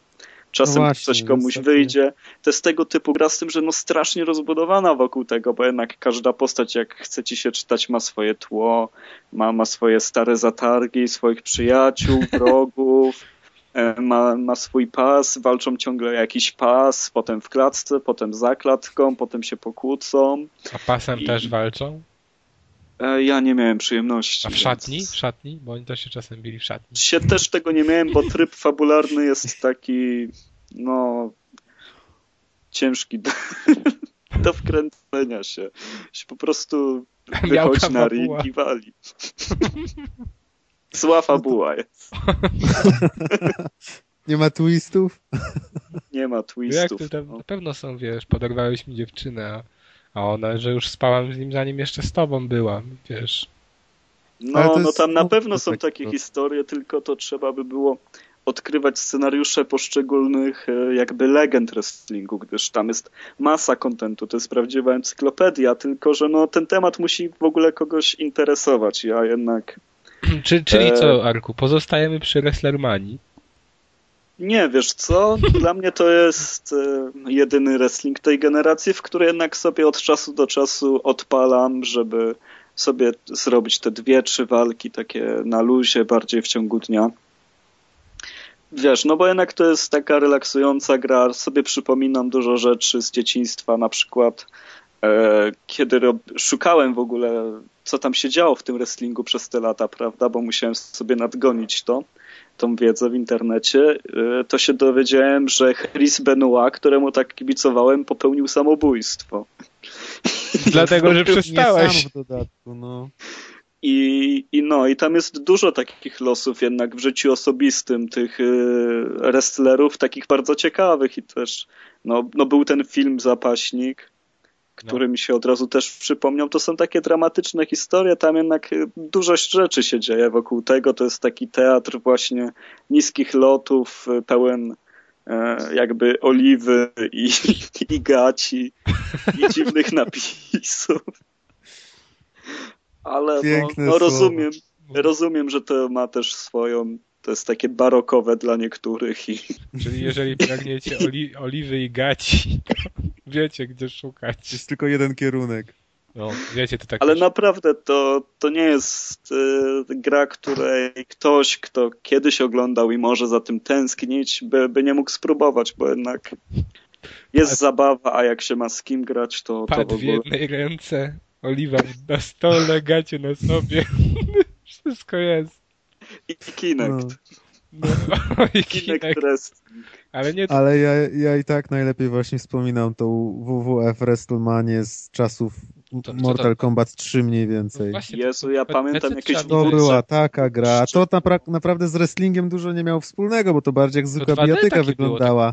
Na NESie było takie coś też. No, ale, ale to było coś Ale to było wspaniałego. później. To...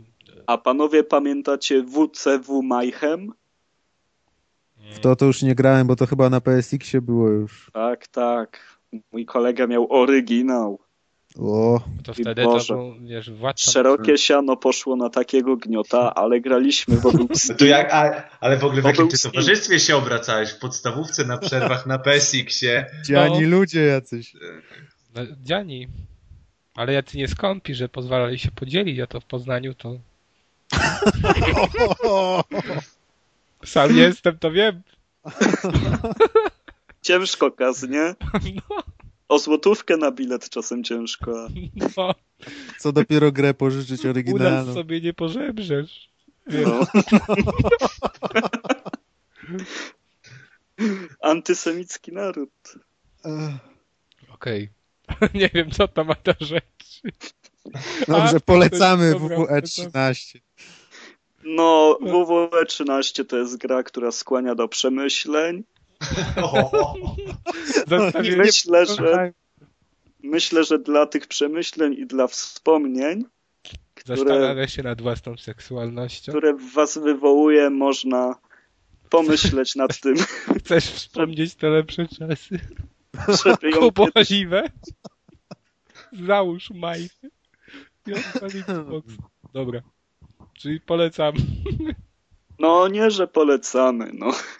No to Ale nie jest źle. polecamy, Na, ale że nie polecamy. Ci, co i tak kupują, to i tak kupią, a ci, co... Ale ci, którzy się wahają, też niech tam. Ciekawe ile osób się waha, żeby kupić WWE 13. się zastanawiam. No może wiele osób zapomniało, że lubi wrestling. Może wielu zapomniało, że to jest... Albo jeszcze nie wiedzą, że lubią wrestling. O, No albo właśnie. No, no kto by nie lubił? Przynajmniej w takim wieku, nie wiem, nastoletnim albo jeszcze wcześniej. Starzy już jesteśmy, przez No ale widzisz, bo my jeszcze pamiętamy wrestlinga, pewnie tacy, takie dzieciaki teraz to nie wiedzą o co chodzi. To takie Pokemony, tylko że z ludźmi. No, wystawia się do walki i się Tak. naparzają, udają, że się naparzają. Nigdy się nic mu nie dzieje, tak jak Pokemonom, że zawsze, przeży- zawsze przeżywają walkę. No właśnie, to są takie Pokemony No nie zawsze, wieku. Kas. Nie zawsze. Pokemony nie zawsze, czy... Nie, no jednak na I tu, ringu tu. było parę przypadków. Że... Tak było? Ja się No. nie pamiętam jak. To może spadł i kark złamał, to może w ten sposób. No było No. coś takiego, dokładnie. Tak? tak. No wiesz, no jednak jest to ryzyko zawodowe, kiedy No jest, jest, no bo te akrobacje, oni naprawdę fajnie to wygląda, jak się, masz czyje, nie? jak, jak to się ogląda właśnie z takim poczuciem, że to nie jest y, rzeczywi... Wie się, że to nie jest rzeczywistość, ale stara się do tego dopasować. Nie myśli się cały czas o tym, a tu daje, tu tam coś robi, bo oni naprawdę ewolucje robią świetne. No, To mi się akrobaci. podoba zawsze, kiedy biją sędziego.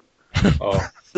Ale nie, mi się, mi się zawsze podoba, jak idealnie wtedy jest, y, wtedy są łamane zasady, kiedy sędzia się nie patrzy i tak sędzia się przez 15 sekund potrafi nie patrzeć, tylko z publicznością Bo go ktoś odciąga, nie? Tak, i wtedy się najlepsze rzeczy na ringu Wtedy dzieją. biega siedmiu, biją go y, krzesłami i chowają się pod, ten, pod ring potem. Tak. Ale naprawdę pierwsze, co zrobiłem w WWE 13, to sprawdziłem, czy dać sędziemu w ryj się da. Da się? I się da, więc spokojnie. Tylko potem miałem problem, żeby się przełączyć na mojego przeciwnika.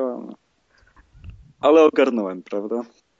Dobrze, to my też ogarnimy e, dalszą część podcastu. E, Epic Mickey 2. Nie wiem, pewnie niektórzy pamiętają, jak mówiłem o Epic Mickey 1 na Wii, piękną konsolę, którą posiadam. E, nie była to dobra, o telefon dzwoni, mamy znowu telefon. Deusz odbierz, mama może, albo tata, nie wiadomo. Powiedz, że nas nie ma. Tak powiedz, że ten... Jesteś w Mój- studio. Mój operator się chce ze mną połączyć, gdyż ma do, dla mnie do zaoferowania niezwykle korzystną ofertę. Tak, abonament za 200 zł i iPhone'a za 1000 do tego. okej. Okay. Epic Mickey 1 był wielkim zawodem, to była gra najwyżej średnia, ale mega wnerwiająca. Ona była długa, strasznie powtarzalna, z wieloma błędami pokroju chyba najgorszego, czyli kamery, która no, była tak fatalna, że czasem się w to odechciewało grać przez e, tę wadę. E, nie wyszło to zbyt dobrze. Ja pamiętam, że miałem. Oj, proszę cię, Deusz, wyłącz ten telefon. Były tam takie, no, nieprzyjemne rzeczy, które powodowały, że jako ukończyłem tę grę, ale z niesmakiem. E, myślałem, że dwójka zostanie naprawiona. Myślałem, że zostanie przede wszystkim kamera zrobiona od nowa i że no, muszą w tym w tej materii coś wykombinować, bo tak dalej być nie może. Upatrywałem trochę nadziei w tym, że dwójka wyszła na wszystkie trzy dostępne konsole teraz. No, może jeszcze jest Wii U. To na Wii U chyba nie wyszło, ale mogę się... Jeszcze nie ma Wii U, przynajmniej w Polsce. No właśnie. Więc na te wszystkie trzy dostępne w Polsce konsole. Więc myślałem, że grając sobie na konsoli e, HD nie będzie problemów z kamerą ale są. Grałem na Xboxie i kamera jest fatalna. Jest, nie wiem, nie, ciężko mi porównać, czy dokładnie tak samo jak było w przypadku jedynki, może jest trochę lepiej, ale jest bardzo źle. Praktycznie bez przestawiania kamery w trakcie sekwencji takiej, gdzie trzeba gdzieś przeskoczyć czy gdzieś wejść, się nie obędzie. E, źle bardzo działa ten system zastosowany w grze, a na dodatek samo obracanie gałką też jest do kitu. Z tego względu chyba, po części przynajmniej, że przez cały czas na ekranie widzimy celownik, dokładnie tak jak w jedynce i tym celownikiem ruszamy przy pomocy prawej gałki. No i w momencie, gdy my ruszamy celownikiem, to często ona też obraca kamerą i to wygląda często tak, że chcesz na przykład obrócić kamerę, a musisz chwilę tym celownikiem przejechać w lewo, żeby tę kamerę obrócić. Albo na odwrót, chcesz wycelować w coś, a przypadkowo za mocno gałkę przekręcisz, to się twoja postać obraca. Jest to naprawdę źle rozwiązane i wkurza jeszcze bardziej, gdy dochodzi do momentu walk na przykład z bossami, gdzie jest wymagana precyzja, bo Mickey 2 polega na tym, że mamy właśnie celowniczek i ten celowniczek odpowiada za wystrzeliwanie farby. I mamy taki pędzel, którym strzelamy farbą, e, przy pomocy którego strzelamy farbą i rozpuszczalnikiem lub rozpuszczalnikiem i w zależności od tego, jeżeli na przykład rzucimy farbę, to wtedy jakieś rzeczy zaczynają się nam odmalowywać. Te przeznaczone widać, które są do odmalowania, które nie. Sami nic nie malujemy, po prostu rzucamy określoną część, ilość farby w to miejsce, ono samo zaczyna się kolorować albo rozpuszczalnik w to samo miejsce, to wtedy to, ta rzecz znika. To jest fajne w przypadku zagadek, ale jest mega wnerwiające właśnie w przypadku walk z bossami. Z tego względu, że one wymagają bardzo dużo precyzji, no bo tam często, na przykład jest taka walka. Każda, dla mnie każdy pojedynek z szefem był zły w tej grze i wkurzający bardzo mocno, ale nawet z pomniejszymi przeciwnikami. Jed, przypominam sobie jednego bossa, który, ojej, jak on wygląda, jak taka myszka trochę z armatami wystrzelała jakimiś kulami ognia i trzeba było napełnić, z tyłu miała taki otwór na pojem, taki, na, takie dwa pojemniczki i taki otwór i w niego trzeba było strzelać, żeby po prostu napełnić te pojemniki farbą bądź rozpuszczalnikiem. E, I ja strzelałem i nie dało się trafić ta walka była bardzo długa, ona wymagała bardzo dużej precyzji. W przypadku takiego pada zwykłego jest to ciężkie do osiągnięcia, dlatego lepiej by się pewnie sprawdzała wersja na Wii bądź na Move. Natomiast wtedy no już jeszcze gorzej, jeżeli chodzi o kamerę, pewnie by to wyglądało. Sama walka z przeciwnikami, nawet pomniejszymi, też jest wnerwiająca, bo też to celowanie jest e, ciężkie upierdliwe.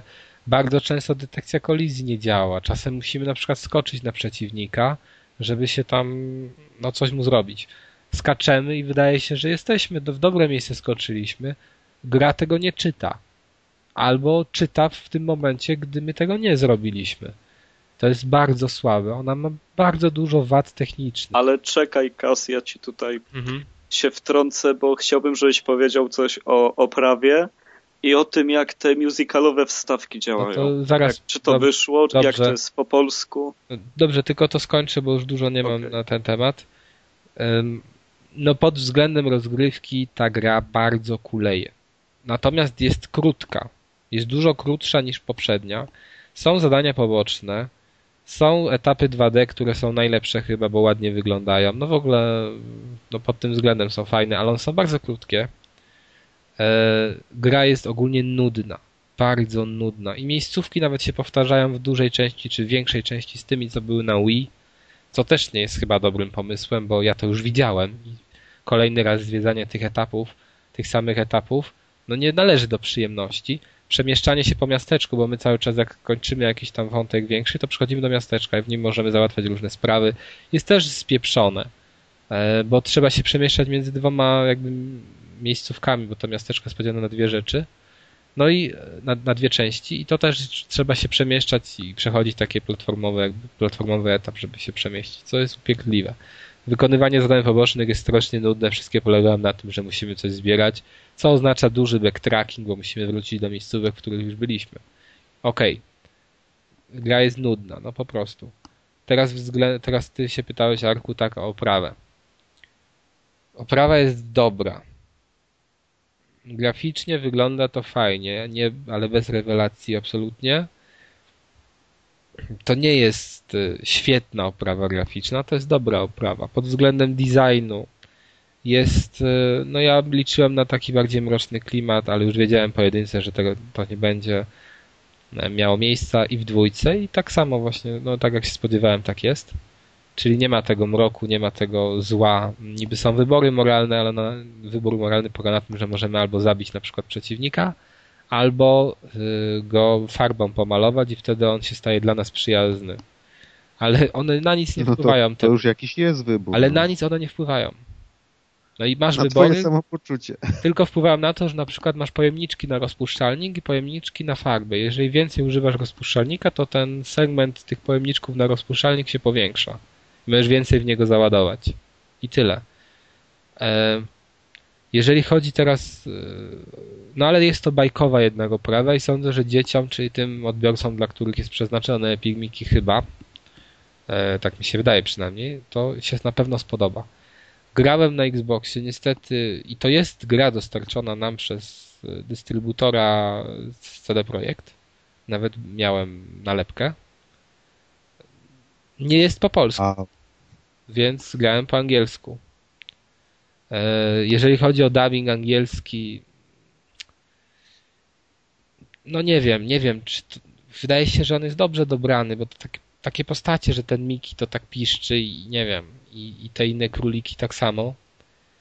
Natomiast, no, nie powiem, żeby to był świetny, cudowny dubbing, y, który bym nie kupił. Tak nie jest. Widziałem polską wersję na YouTubie.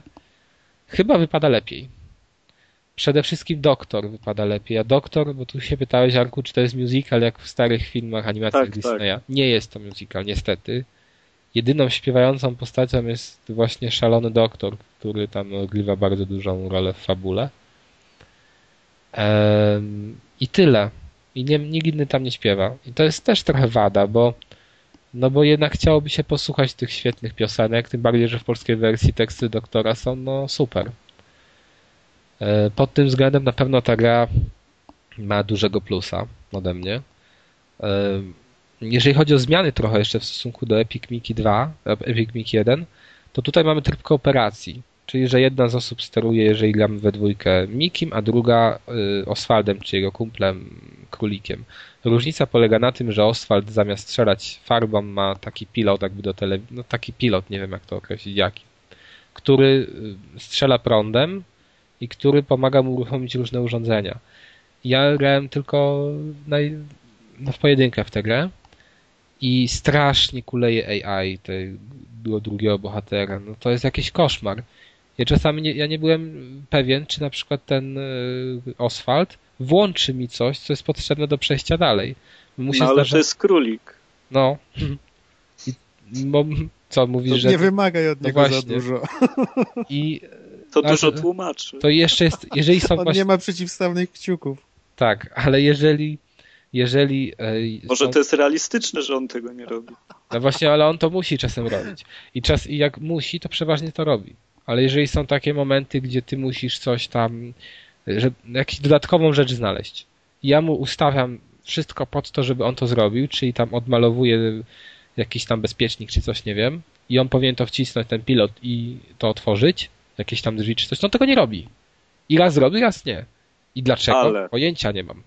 Droczy się z tobą. Więc jest to mega wnerwiające, ale pewnie we dwójkę to, no, no na pewno jak się gra we dwójkę, to to nie występuje. Zależy z kim grasz, może też się ktoś będzie droczyć z Tak. tobą. Fabuła jest y, słaba.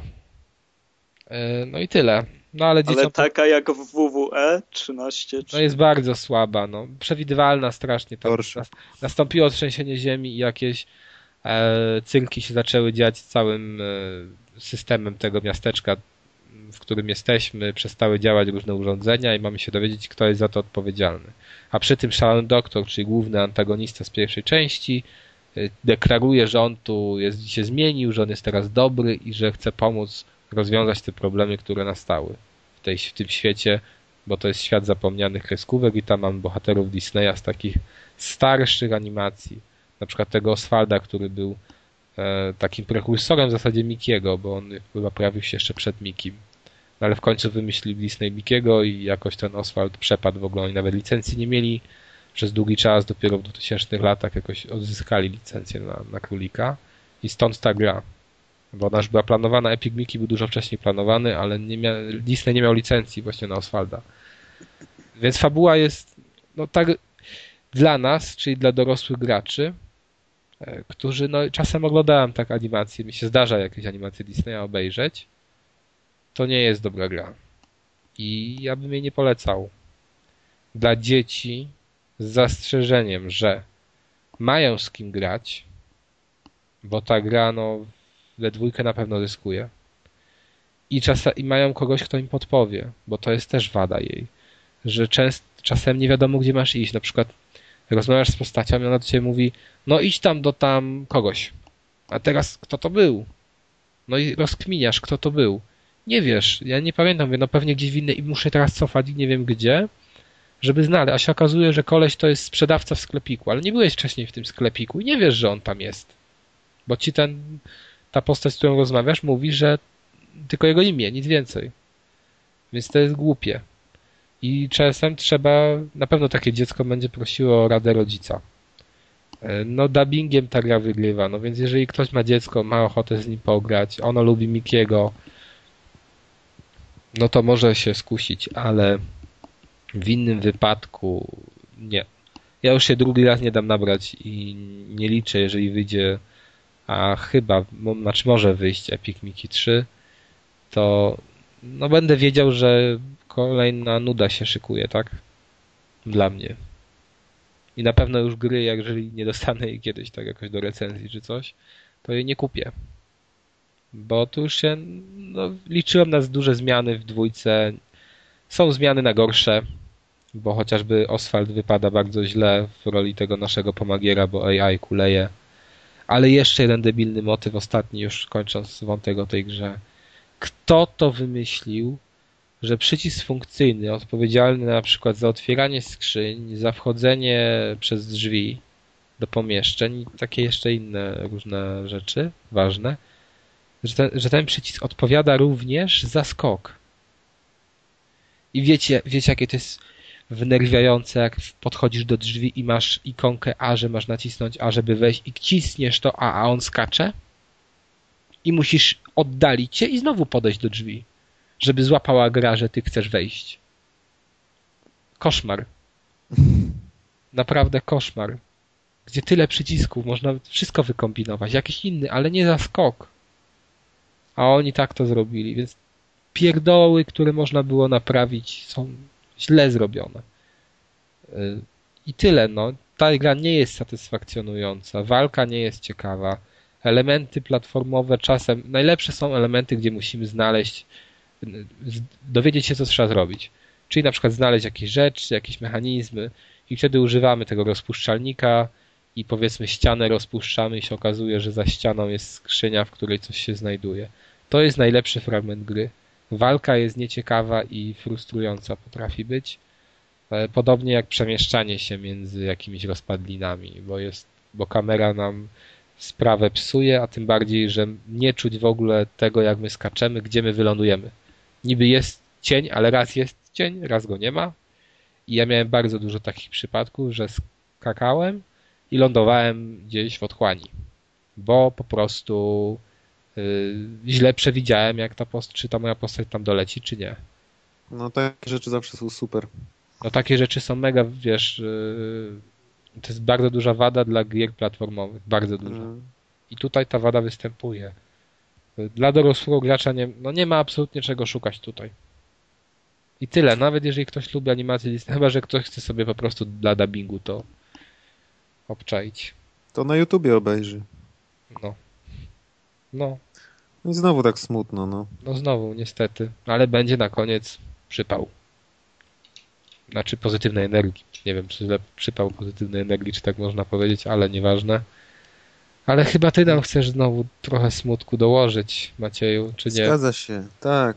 Po bardzo Jej. smutnych, po naoliwionych, y, smutnych mięśniakach. I Ale jak, no wy- ale oni są weseli. myszce Miki.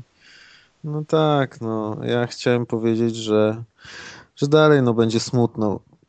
Mianowicie, y, jak wczoraj szanowny y, AKK y, zaproponował mi udział w podcaście, to stwierdziłem, że kurde, trzeba by w coś zagrać, żeby o czymś móc powiedzieć. Szybko pograłeś. Dokładnie. Siadłem do Asasyna, którego już miałem wcześniej rozgrzebanego, ale oczywiście jak zawsze coś mi odciągnęło i leżał. I okazało się, że zostawiłem go w miejscu, w którym już godzina mi do końca została, więc tak jak sobie wczoraj siadłem i chciałem pograć, to w sumie bardzo szybko skończyłem, ale to wystarczyło, żeby przypomnieć mi y, te godziny, które grałem też wcześniej w niego i rzeczy, które mnie doprowadzały do szewskiej pasji. I tak jak ja uważam się za ogromnego fana Asasynów i jestem, byłem w stanie bardzo dużo tej serii wybaczyć i nawet ta pierwsza część, która jest chyba najlepszą dla mnie, która była dla ludzi nudna i powtarzalna, to ja ją da, uwielbiałem.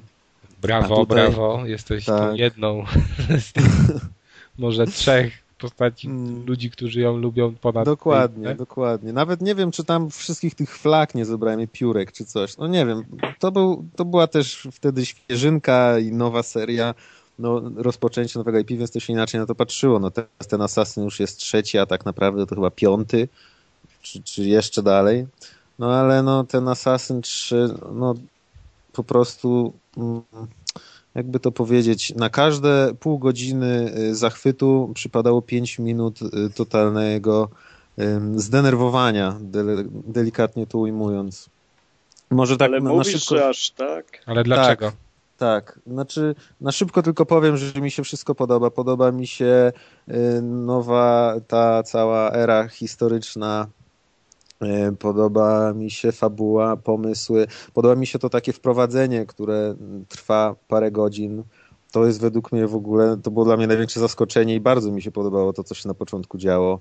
Potem podobają mi się te y, mm, etapy, kiedy się gra małym konorem. To w ogóle z, z, z tego początku gry mam najlepsze wspomnienia.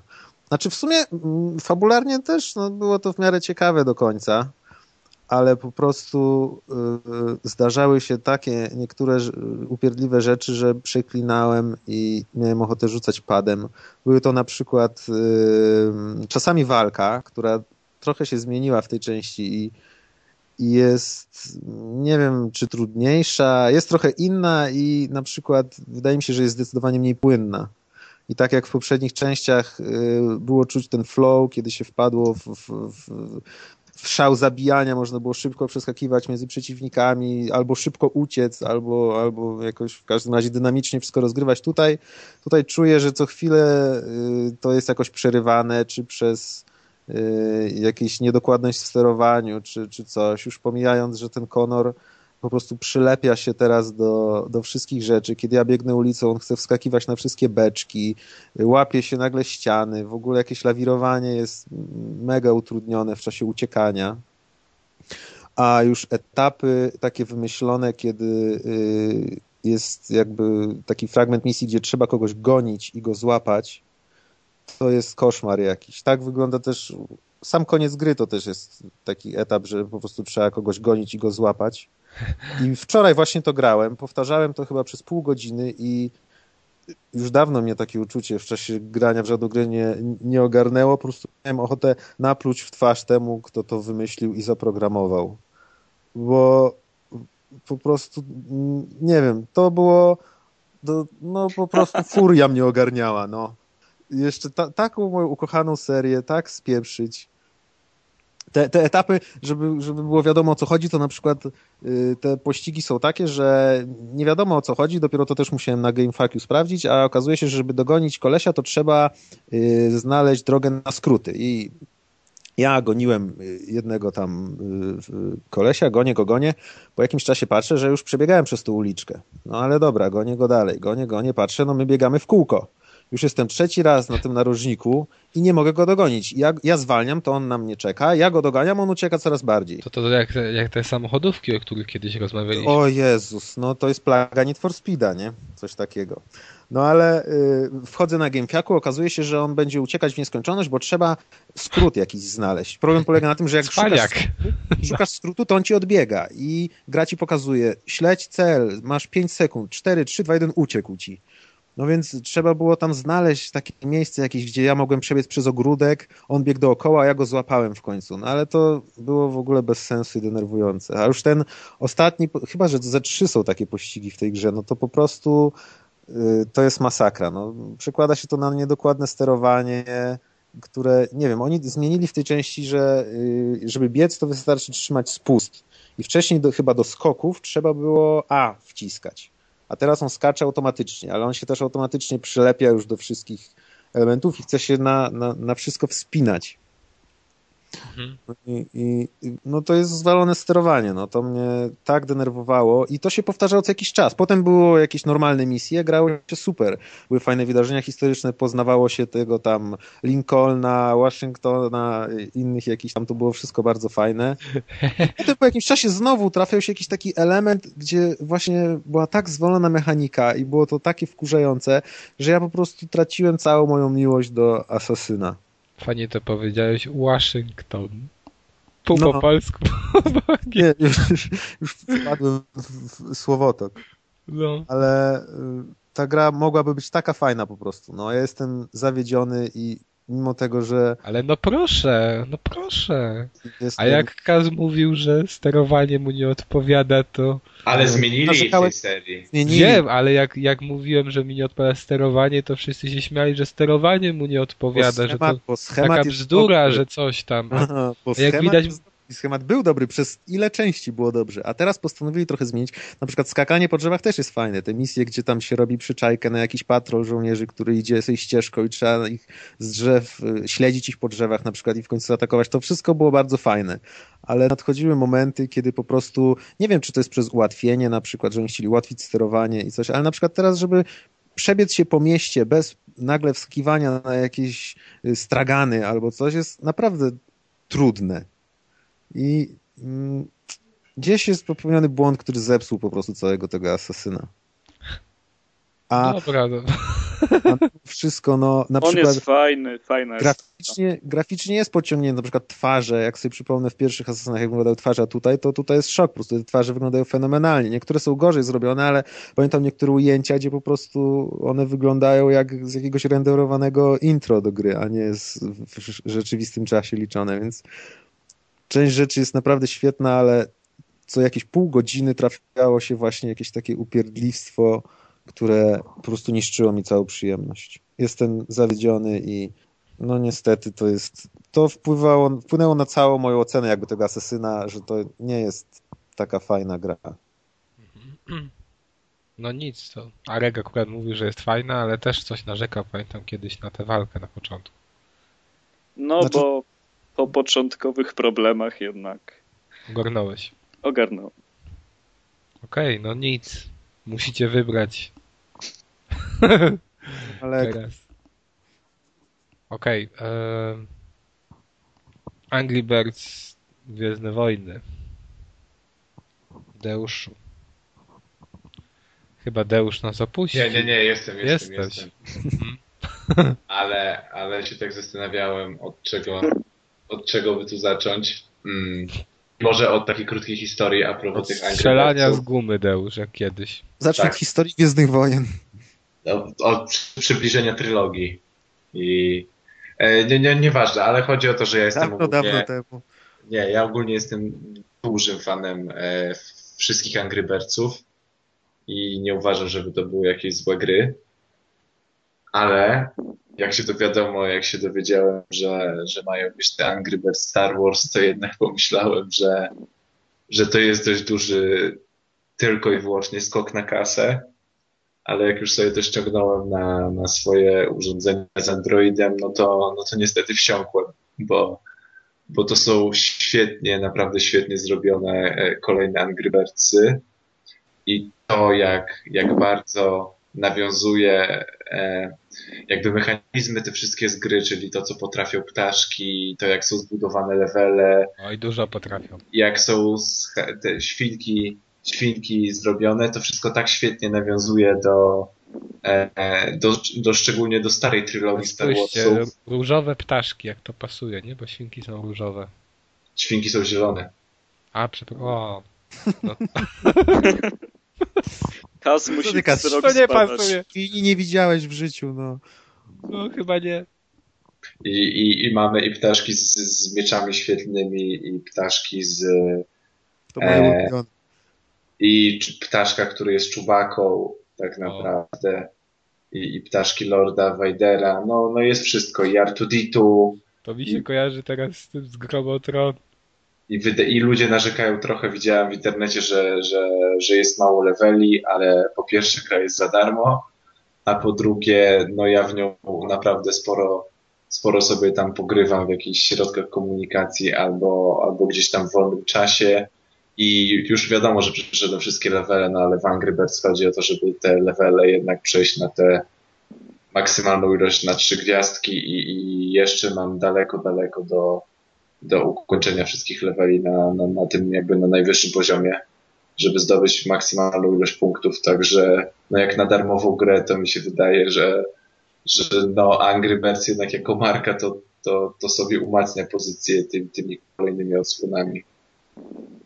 I tak mi się wydaje, że to ja no napra naprawdę z gier na, na Androida to nie wiem, czy są lepsze, lepsze gry dostępne teraz do zagrania, jeśli miałbym komukolwiek cokolwiek polecić niż właśnie Angry Birds. A jeśli już Angry Birdsy, to, to zdecydowanie ten Angry Birds Space daje, daje w tym momencie dużo więcej zabawy niż, niż te podstawowe pierwsze Angry Birdsy. Okej. są za darmo. No, są za darmo. Ja się zaraz ściągnę. Ciekawe, czy wszędzie. O, strona znowu nam nie działa, ale miejmy nadzieję, że zadziała, jak będziemy podcast wrzucać. Okej, Mamy serwer niezależny od strony, także no, to Ale tak. nikt się o tym nie dowie, że jest podcast. no proszę cię się dowie, to już, już Dobra. Kończymy gry. Już piszę na Twitterze, Ostatnio- że nagrywamy. Ostatnią pozycją, e, e, powiedzmy sobie szczerze, no, ze znamienitej serii Yakuza Dead Souls. E, Coś, co wydawało się nieprawdopodobne, okazało się, że działa. To znaczy, to jest dobra gra. E, Natomiast, no, ktoś, kto nie lubi Yakuzy, no to wiadomo, że mu się ona nie spodoba, pomimo tego, że oś rozgrywki jest inna. Natomiast ten, kto chce spróbować Jakuzy, nie powinien zaczynać od tej serii, e, znaczy od tej części, e, bo ona się dzieje chronologicznie po czwórce, bo tam są postacie, które już są znane z poprzednich części, bo ta gra kontynuuje schemat wszystkich Jakuz. To znaczy, że wątki się często, no, że powracają postacie z przeszłości, że tutaj znowu ktoś chce się mścić, komuś kogoś porwali i takie inne. Czyli w tym wydaniu to jest w jakiś sposób Yakuza. Niestety, e, pomimo tego, że z wierzchu się wydaje obudowana jak te poprzednie części, czyli mocno fabularnie i będzie mieć ciekawy środek, niestety okazuje się być wydmuszką, czyli masz wrażenie, że może ta fabuła będzie dobra i super i wygląda to na tyle, że no coś tutaj będzie jak w tych poprzednich Jakuzach. To okazuje się jednak, że cała historia jest bardzo prosta, nie ma tej złożoności, która charakteryzuje serię, nie ma tej wielowątkowości, tu raczej się nie ma co pogubić w historii, bo ona jest no, prosta, no ale też jak sobie to ogrywałem, to, to wiedziałem, że no co tu można wymyślić w przypadku takiej fabuły? Nic odkrywczego. A fabuła polega na tym, że no nie no, że Kazumie porwano Harukę. Jeżeli ktoś nie wie o co chodzi, to Haruka to jest jakby jego taka adoptowana córka, a Kazuma to jest główny bohater. Kazuma Kiryu to jest główny bohater wszystkich. Kiryu? Kiryu. To, to by było nazwisko. Kiryu, tak. Kiryu. I kill you. Czyli Kiryu Kazuma. Z, z, zabije cię Kazuma. E, no niestety traci swoją podopieczną i wraca do Kamurucho, czyli do tej dzielnicy, fikcyjnej dzielnicy Tokio, wzorowanej na jakiejś, nie pamiętam, na której z dzielnic Tokio, zapomniałem teraz, ale na której wzorowanej. I tam stara się ją odnaleźć. E, przy okazji gramy też trzema innymi, dobrze mówię, tak, trzema innymi postaciami. Między innymi gramy Goro Majimon, jeżeli ktoś jarzy koleś z taką przepaską na oku, jedna z najlepszych postaci w serii, którą, nim chyba nie zdarzyło się grać w żadnej części Jakuzy, w tej mamy przyjemność. Gramy z Shunem Akiyamą, czyli postacią z czwórki i gramy też, o Jezus, e, Jezus. Godą, Goda, Goda, ale zapomniałem, bo nie wiem, nie zapomniałem jak on tam miał, jak brzmiało pełne to jego imię i nazwisko. E, Teraz nie będę szukał. W każdym razie to jest właśnie postać z dwójki bodajże. Ja w dwójkę nie miałem przyjemności. I dużo jest nawiązań do dwójki, ale to są takie, że nawet jak się w to nie grało, to no po prostu wiesz, że coś tam się, wiesz, że coś się tam stało i, i, i tyle. Nie musisz znać dwójki, żeby się dobrze bawić, ale chyba lepiej by było ją znać. E, Mam nadzieję, że kiedyś nadrobię, jak będzie ta HD kolekcja, jeżeli będzie u nas Jakuzy. E, mechanika tego. Wygląda to wszystko tak, że mamy całe miasto dostępne, tak jak w poprzednich Jakuzach. Troszkę jest ono mniejsze, bo tam uszczuplili o dachy, nie ma już dachów. I tam chyba podziemia są w jakiś sposób ograniczone, ale już teraz nie, nie jestem tego pewien. Wiem, że na pewno nie ma tych miejscówek na dachach. I są strefy. To miasto zostało podzielone na strefy, a mianowicie taka wybuchła epidemia zombie i wszyscy się zastanawiają, co się dzieje mieszkańcy tego Tokio nie wiedzą, co się dzieje. Nagle wojsko przyjechało, odgrodziło murem część dzielnicy Kamurucho i w tej części grasują zombiaki, a w pozostałym fragmencie dzielnicy jest ok. I tak z postępem fabularnym, jak można się spodziewać, większość dzielnicy zostaje zajęta przez zombiaki. I my, w przeciwieństwie do pozostałych gier z serii, praktycznie nie korzystamy z bijat, znaczy nie bijemy się na pięści. Jest taki fragment, ale on jest krótki, trwa chyba 5 minut i tylko tyle. A w pozostałym czasie zabawy korzystamy z broni palnych. Mamy bronie takie, które mamy automatyczną ilość amunicji, to znaczy, że nie musimy dokupować. Są też takie, które wymagają większej. Znaczy, gdzie, no, że trzeba chodzić do sklepu i kupować amunicję całe strzelanie jest, no mi się podobało, powiem szczerze, cała rozgrywka, to, to zmienienie tej głównej zabawy z bijatyki na strzelankę, ale ona ma tak dziwne sterowanie, że ja sobie nie przypominam dawno takiej gry, czy w ogóle. Jak ktoś to usłyszy, to pewnie powie, że no jak można było spieprzyć coś takiego. Wyobraźcie sobie, sterowanie wygląda tak, że no mam, możemy strzelać na ślepo, czy tam jest taki przycisk odpowiedzialny, że się ustawiamy w stronę przeciwnika i też w sumie na ślepo. I, natomiast gdy wciśniemy gdy wciśniemy e, R2 R2, dobrze mówię? Nie, chyba R2. Kurde, już teraz ja w to grałem też 3 tygodnie temu. Któryś z triggerów, to wtedy się odpala nam celownik. I my tym celownikiem lewą gałką lewą gałką zaznaczamy cel. Boże. Więc no właśnie, i chyba strzelamy przy pomocy tych, tych sztabek u góry. Teraz nie pamiętam której. Można chodzić Ale- strzelać? Można, tylko że jak chcesz przycelować. Natomiast bardzo ciekawe jest to, że jak wciskasz ten R2, to automatycznie on namierza na głowę. Więc e, ja albo po prostu namierzałem na głowę, puszczałem i znowu namierzałem następnego zombiaka, albo e, no tak, że strzelałem jakby, że na ślepo, bo to też dawało radę. No w każdym razie to przycelowanie jest wkurzające, bo często nie działa dobrze. To nie jest dobra gra pod względem technicznym. Ca cała istota strzelania nie jest dobra pod względem technicznym. Jest tu dużo takich właśnie błędów, które potrafią wkurzyć. E, no ale ja na to przymykałem oko, bo samo zabijanie zombiaków jest całkiem fajne. Są odpowiedniki akcji hit, czyli takie jakby wykończeń. W tym wypadku mamy coś takiego, że na przykład jest cysterna z paliwem i gdy ściskamy trójkąt w momencie, gdy nam się naładuje pasek odpowiedzialny za taką lepszą akcję, to wtedy wciskamy właśnie trójkąt i nasza postać strzela w kierunku tej, e, tej, tego, tej beczki z jakimś tam e, benzyną i wybucha to wszystko, likwidując przy okazji te zombiaki, które się znajdują dookoła. Mamy też bossów, którzy są różni, mamy większych przeciwników, którzy czasem są upierdliwi, ale generalnie są ok. Walki z bossami też są ok, no ale właśnie w walkach z bossami często trzeba przycelować. I wtedy to przycelowanie no, jest problematyczne, gdy tak wygląda, jak wam opowiedziałem. Sądzę, że, dla, że dużo osób będzie upatrywać właśnie samą mechanikę strzelania jako wadę.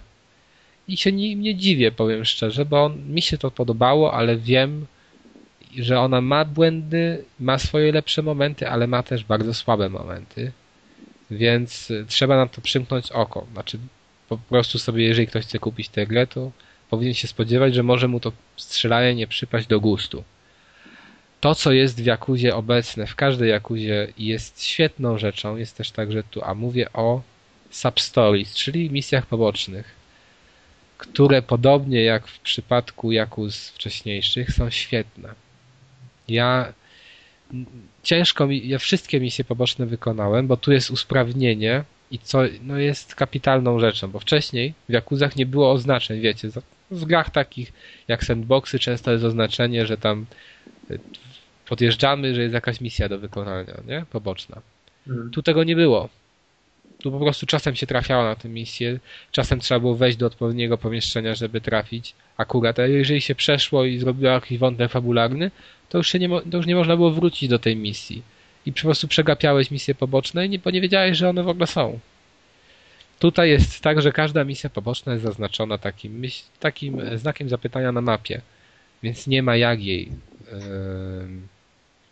Jeżeli się chce po prostu wszystkie wykonać, tam ma jedna czy dwie są takie, że trzeba gdzieś tam powiedz, ale poza tym większość zdecydowaną można wykonać właśnie w ten sposób, czyli nie pominie się tych misji pobocznych a je naprawdę warto wykonywać, bo one podnoszą wartość tej gry bardzo mocno.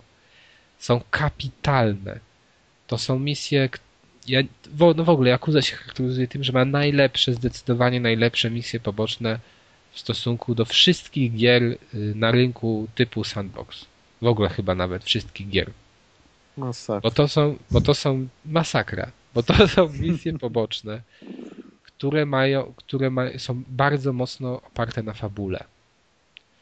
I są czasem wzruszające, typu ojciec y, szukający syna, który gdzieś tam się znalazł w gangu, tam kombinuje, że on nie mówi prawdy bohaterowi naszemu. Nie wiemy też, że on szuka tego swego syna, tylko on coś tam wymyśla, no ale się okazuje, że właśnie szuka syna, który jest w gangu i i robi taką, taki myk, żeby zmienić jego postrzeganie, żeby się poddał, żeby poszedł na policję, żeby swoje życie zmienił.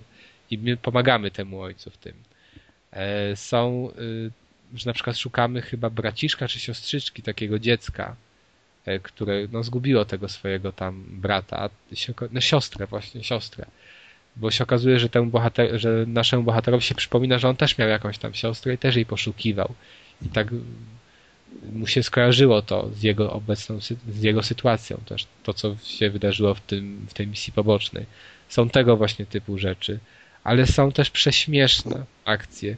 Na przykład trafiamy, no muszę to powiedzieć, może to będzie drobny spoiler, ale no trafiamy do nagle, nagle koleś jakiś wybiega z takiego pomieszczenia, jak my jesteśmy w strefie, gdzie są zombiaki i tam nas zwoła. No i my przychodzimy. I się okazuje, że paru ludzi się zamknęło w jakimś tam e, budynku i sobie zorganizowali, wiecie, taki schron, żeby te zombiaki tam nie weszły. No i koleś taki mówi do naszego bohatera, słuchaj, zobacz jak to wygląda.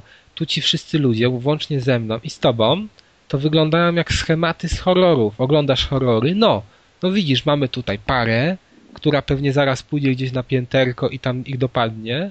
Mamy jakąś fanatyczkę religijną, mamy kogoś tam jeszcze, mamy kogoś tam jeszcze i kogoś tam jeszcze, jak w horrorach. I on nam mówi, które, która z postaci zostanie pierwsza zaatakowana. I faktycznie tak się dzieje. Na przykład właśnie z akcji, że idzie ta para, coś wiadomo co robić do osobnego pokoju. No i ten y, kompan, który nas zaprosił, mówi, no chodź, zobaczymy, zobaczysz, że ich, że ich napadną.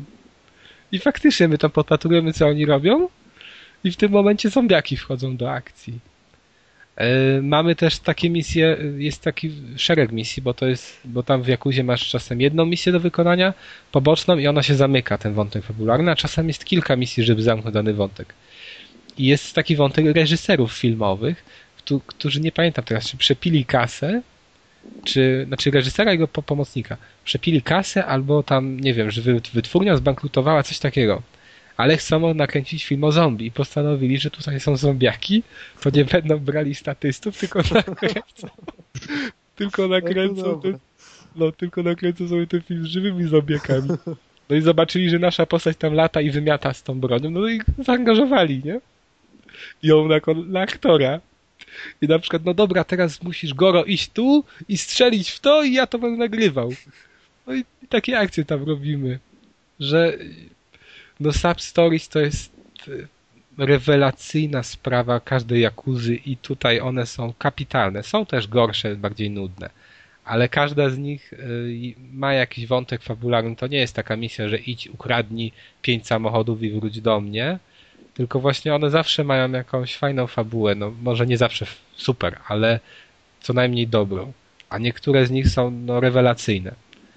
E, co tu jeszcze bardziej więcej powiedzieć? No mamy te wszystkie minigry, które były wcześniej dostępne. Nawet tam, gdzie są zombiaki, możemy wchodzić e, do tych e, różnych miejsc, gdzie toczyły się minigry.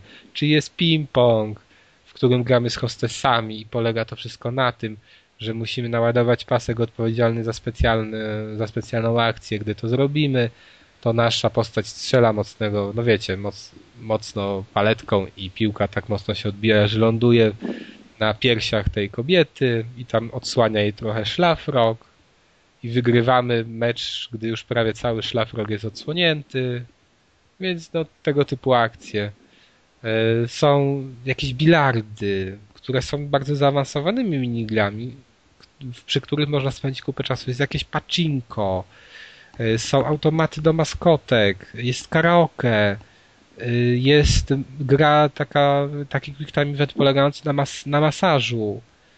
No, są znowu rozrywki z hostessami, że idziemy, możemy z hostessą iść napierniczać zombiaki.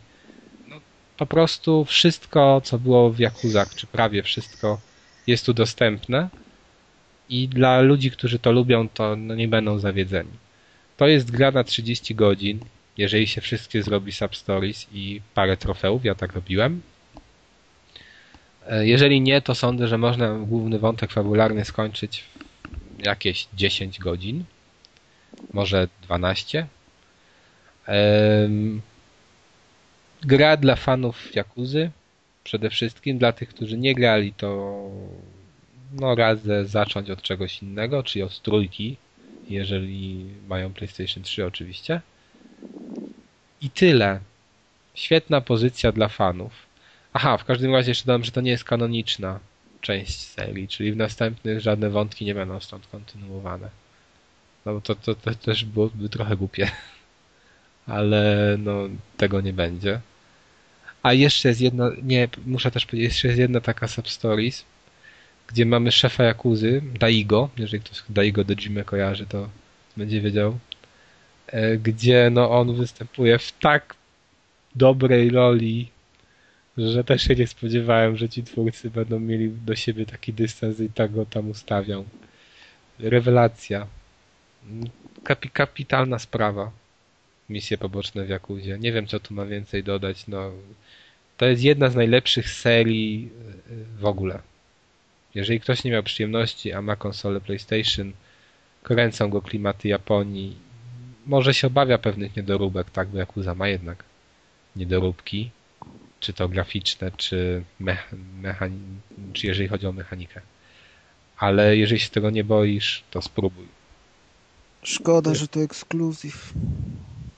No to raczej nie będzie w tej generacji coś innego. No, bo już się tyle nasłuchałem, że aż bym tak spróbował, tylko żeby zobaczyć, czy to jest fajne właśnie. A sandboxy lubię i takie gry, japońskie klimaty w tym wydaniu by mi pasowały, więc Tak, jestem zachęcany zawsze co jakiś czas, jak ktoś o Jakuzie wspomina. no wystarczy, wiesz, kupić chlebaka nowego, który Pewnie. w reedycja. 12 Wtedy ja na Wii zbieram. No, 12 giga.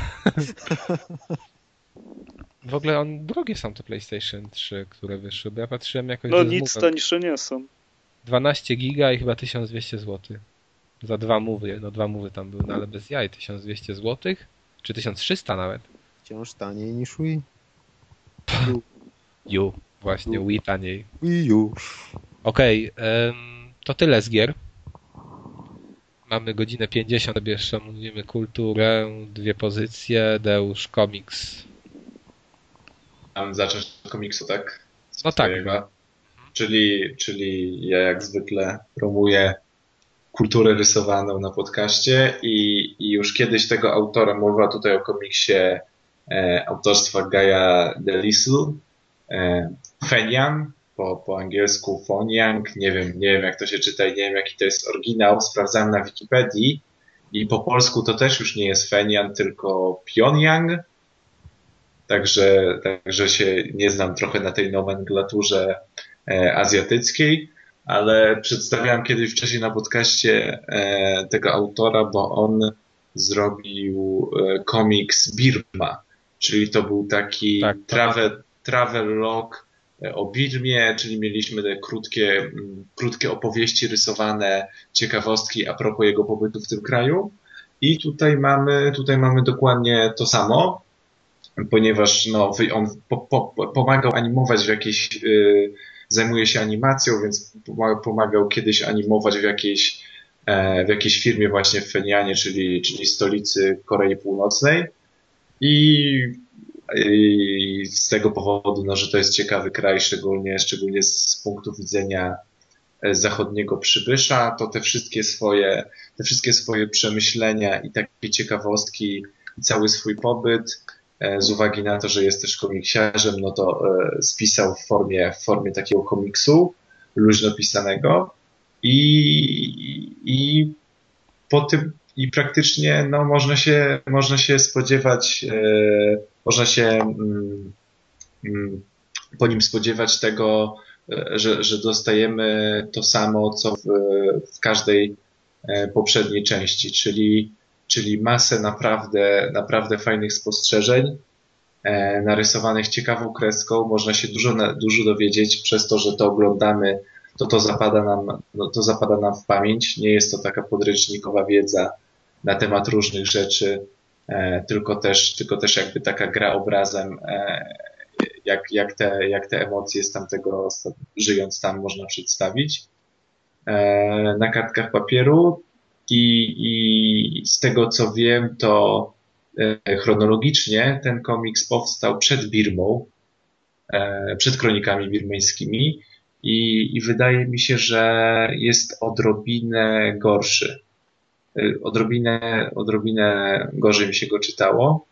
Tylko nie wiem teraz, czy, czy czytało mi się odrobinę gorzej ze względu na, ze względu na jakieś, na to, że po prostu kraj, sam, sam kraj, sama Birma jest dla mnie ciekawsza niż Korea Północna, czy może dlatego, że po prostu e, no, sam autor po, po, po, po, po stworzeniu tego komiksu Fenian już trochę się wyrobił i przy kronikach birmańskich e, wiedział, wiedział bardziej jakby o czym rysować, o czym pisać i jak zaciekawić widza, a i tutaj jeszcze w przypadku Fenianu pisał, pisał tak trochę o wszystkim i rysował, natomiast y, no wydaje mi się, że jeśli e, ktoś szuka fajnej ciekawostki i lubi, lubi takie e, dzieła trochę z podróżniczym klimatem, to ja, to ja zdecydowanie bym, bym polecił, bo, bo naprawdę i to jest fajny komiks, ale też jak ktoś nie lubi komiksów, to naprawdę zbiór, masa takich, e, takich ciekawostek i, i fajnych spostrzeżeń zwykłej takiej osoby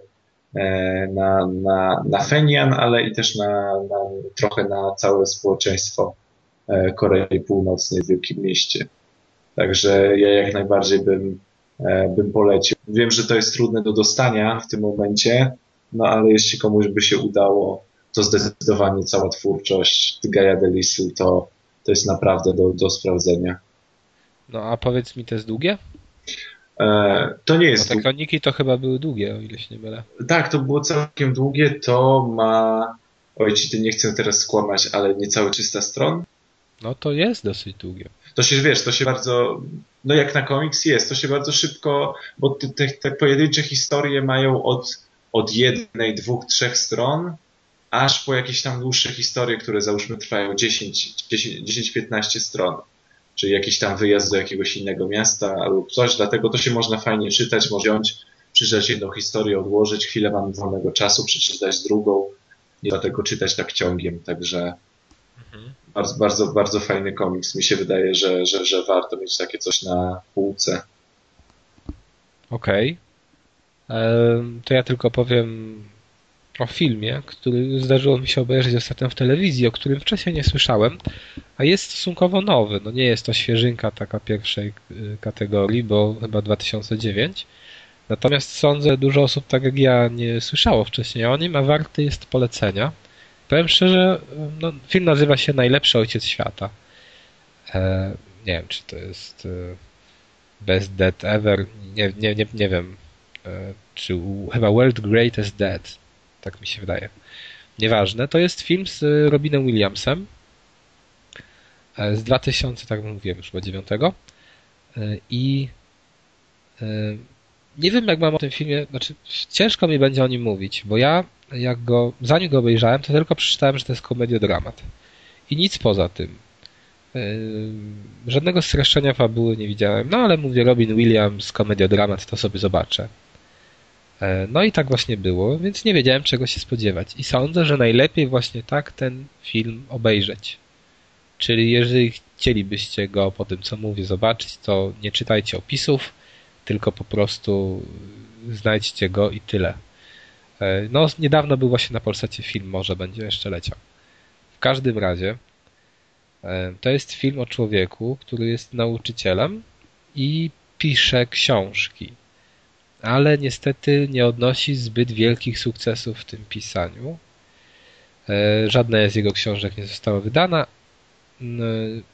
więc ma takiego pecha w tym względzie, pomimo, że chyba dobrze pisze, co mu mówią ludzie, którzy czytają te książki jego, komu on tam daje. Nie jest spełniony na pewno w tej materii. Nie jest też spełniony, jeżeli chodzi o miłość, bo tam ma nie jest powiedziane, czy mu żona zmarła, czy od niego odeszła ale y, jest samotny, znaczy samotny, mieszka z synem, wychowuje syna nastoletniego, no i kręci z taką nauczycielką, ale ta nauczycielka zaczyna tam jeszcze tak się spoufalać z innym nauczycielem i, i, i też przez to ten, e, ta postać jest bardziej sfrustrowana. A kolejną rzeczą, która mu się nie układa w życiu, są relacje z jego synem, który to jest no w porównaniu do ojca niezbyt mądry. Nie udał mu się to dziecko. I jeszcze na dodatek jest bardzo problematyczne pod innymi względami. E, I no i tak się toczy to jego życie przez jakiś czas i nagle przychodzi pewna granica tego, co się dzieje i ten film e, przybiera inną postać. Ja nie będę właśnie mówić, co się dzieje, no teoretycznie mógłbym, ale wolę tego nie spoilować. Pewnie w opisach to będzie napisane, więc nie radzę czytać. Natomiast to takie wydarzenie to jest ok, to może się zdarzyć w filmach i można powiedzieć, że dobra, może tam być. Ale to, co się dzieje tam później, czyli pomysł, generalnie schemat jest bardzo prosty i występował w wielu innych produkcjach. No też nie chcę mówić, jaki to schemat, ale samo to przeprowadzenie go w ten sposób to jest dla mnie coś nowego. Ja nigdy nie widziałem czegoś podobnego i na początku, jak to się zaczęło rozgrywać właśnie to przeprowadzanie tego schematu, to ja nie wiedziałem tak o co chodzi. No bo nie czytałem opisów żadnych nic, tylko tak sobie włączyłem ten film. I później jak zajarzyłem po chwili o co chodzi, to nie mogłem wyjść z podziwu, że faktycznie nikt tego jeszcze wcześniej na to nie wpadł, że tak można to zrobić. E, świetna sprawa. E, to nie jest taki film, gdzie Robin Williams strzela dowcipami z kapelusza, czy robi jakieś miny, czy zmienia głosy, czy coś w tym stylu. Płeć.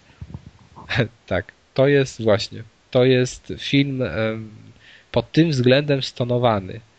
On śmieszy właśnie tą konwencją tego, co się w nim dzieje. Nie, nie samym Williamsem, który gra dobrze, ale on tu nie ma takiej roli, że ma rozbawiać tłum wygłupami, tylko właśnie e, cała fabuła ma wywołać w tobie takie mieszane uczucia. Z jednej strony śmiech i takie właśnie zaciekawienie, a z drugiej taką trochę e, no taki trochę smutek, że tak to musiało się wydarzyć, jak tutaj jest pokazane. To ja wiem, to na końcu się okazuje, że wszyscy nie żyją. Nie, nie, nie. To innego typu smutek jest. Ale gwarantuję wam, że jak to będziecie oglądać i dojdziecie do tego momentu, gdzie no, zjarzycie o co chodzi i co się dzieje, to będziecie mieli takie poczucie, wow, jakie to fajne, jak to oni dobrze zrobili i że to wpadli na taki pomysł i nikt na to nie wpadł wcześniej. No, nie wiem, może ja za mało filmów oglądam czy książek, ale nie przypominam sobie i też jak czytałem później o nim opinię, to wszyscy chwalili właśnie go za, to, za e, fabułę. I że też nie widzieli wcześniej e, akurat tak poprowadzonego tego typu wątku. Więc naprawdę ten film polecam. E, jeżeli ktoś będzie miał okazję, to warto, warto obejrzeć. Nie czytajcie tylko opisów, bo sądzę, że one nie zepsują wam jakoś mega odbioru tego filmu. No ale jednak dla mnie to było zaskoczenie, co się tam wydarzyło i odbieram to bardzo pozytywnie i sądzę, że tak powinno się to oglądać. E, chyba tyle. E, będziemy sobie kończyć. Jeszcze tylko na koniec muszę przeprosić. Zapomniałem o tym powiedzieć wcześniej, ale jestem trochę przeziębiony i nie wiem, może to było słychać. Ale słychać w głosie czy w poziomie wypowiedzi? E, o. Świadomość. O, a powiedz, słychać było w poziomie wypowiedzi? Teraz nie wiem. I czy jak się odbiło to, jeżeli było słychać? Nie, nie było. No słuchaj, no ja nagrywam przez mikrofon z Guitar Hero, no to wiesz, dzisiaj jest tak guerrilla podcast. I tak masz gorzej. No, dzisiaj jest na par partyzanta. To słuchaj, to może nam zaśpiewasz dzisiejszy utwór końcowy jakiś. Mhm, ja poproszę, ja poproszę Adele. Nie ma requestu. Jest, są właśnie. Last Christmas ja poproszę. Last Christmas. O Jezu. Nie, Dobra, najpierw są dzwonki. Dzwonki? Mam, mam obok siebie perkusję tylko. Słuchaj, ja słyszę dzwonki, nie to wiem. To jest Max. To może to przez tą chorobę. Dzwoni ci w uszach już. Tak. A jeszcze właśnie tak trochę napomknęliśmy o klimacie świąt, o dzwonkach. To będzie na pewno jeden odcinek specjalny nie wiem, czy nie rozbiję tego. Jeżeli pamiętacie zeszłoroczny odcinek specjalny, to będzie coś takiego. Jeżeli nie, to polecam przejrzeć. Christmas Special się nazywał. E, być może nawet będzie to rozbite na dwie części, bo materiału się trochę zebrało. Niedługo pewnie zacznę to już robić. Kaz, więc... wystaw to na Kickstarterze. Tak, ale wiesz, w czym ma mi ten Kickstarter, ta kasa pomóc? No, no będziesz mógł zrezygnować z pracy. Jak, jak nie wiesz w czym, to, ja, to mi prześlesz i ja, ja już tam. Właśnie, my się podzielimy. Okej. Okay. No to co, stay tuned i do usłyszenia. na pewno jeszcze nagramy jakiś odcinek przed świętami, więc na pewno w tym roku się usłyszymy. Do usłyszenia. Cześć. Cześć. Cześć.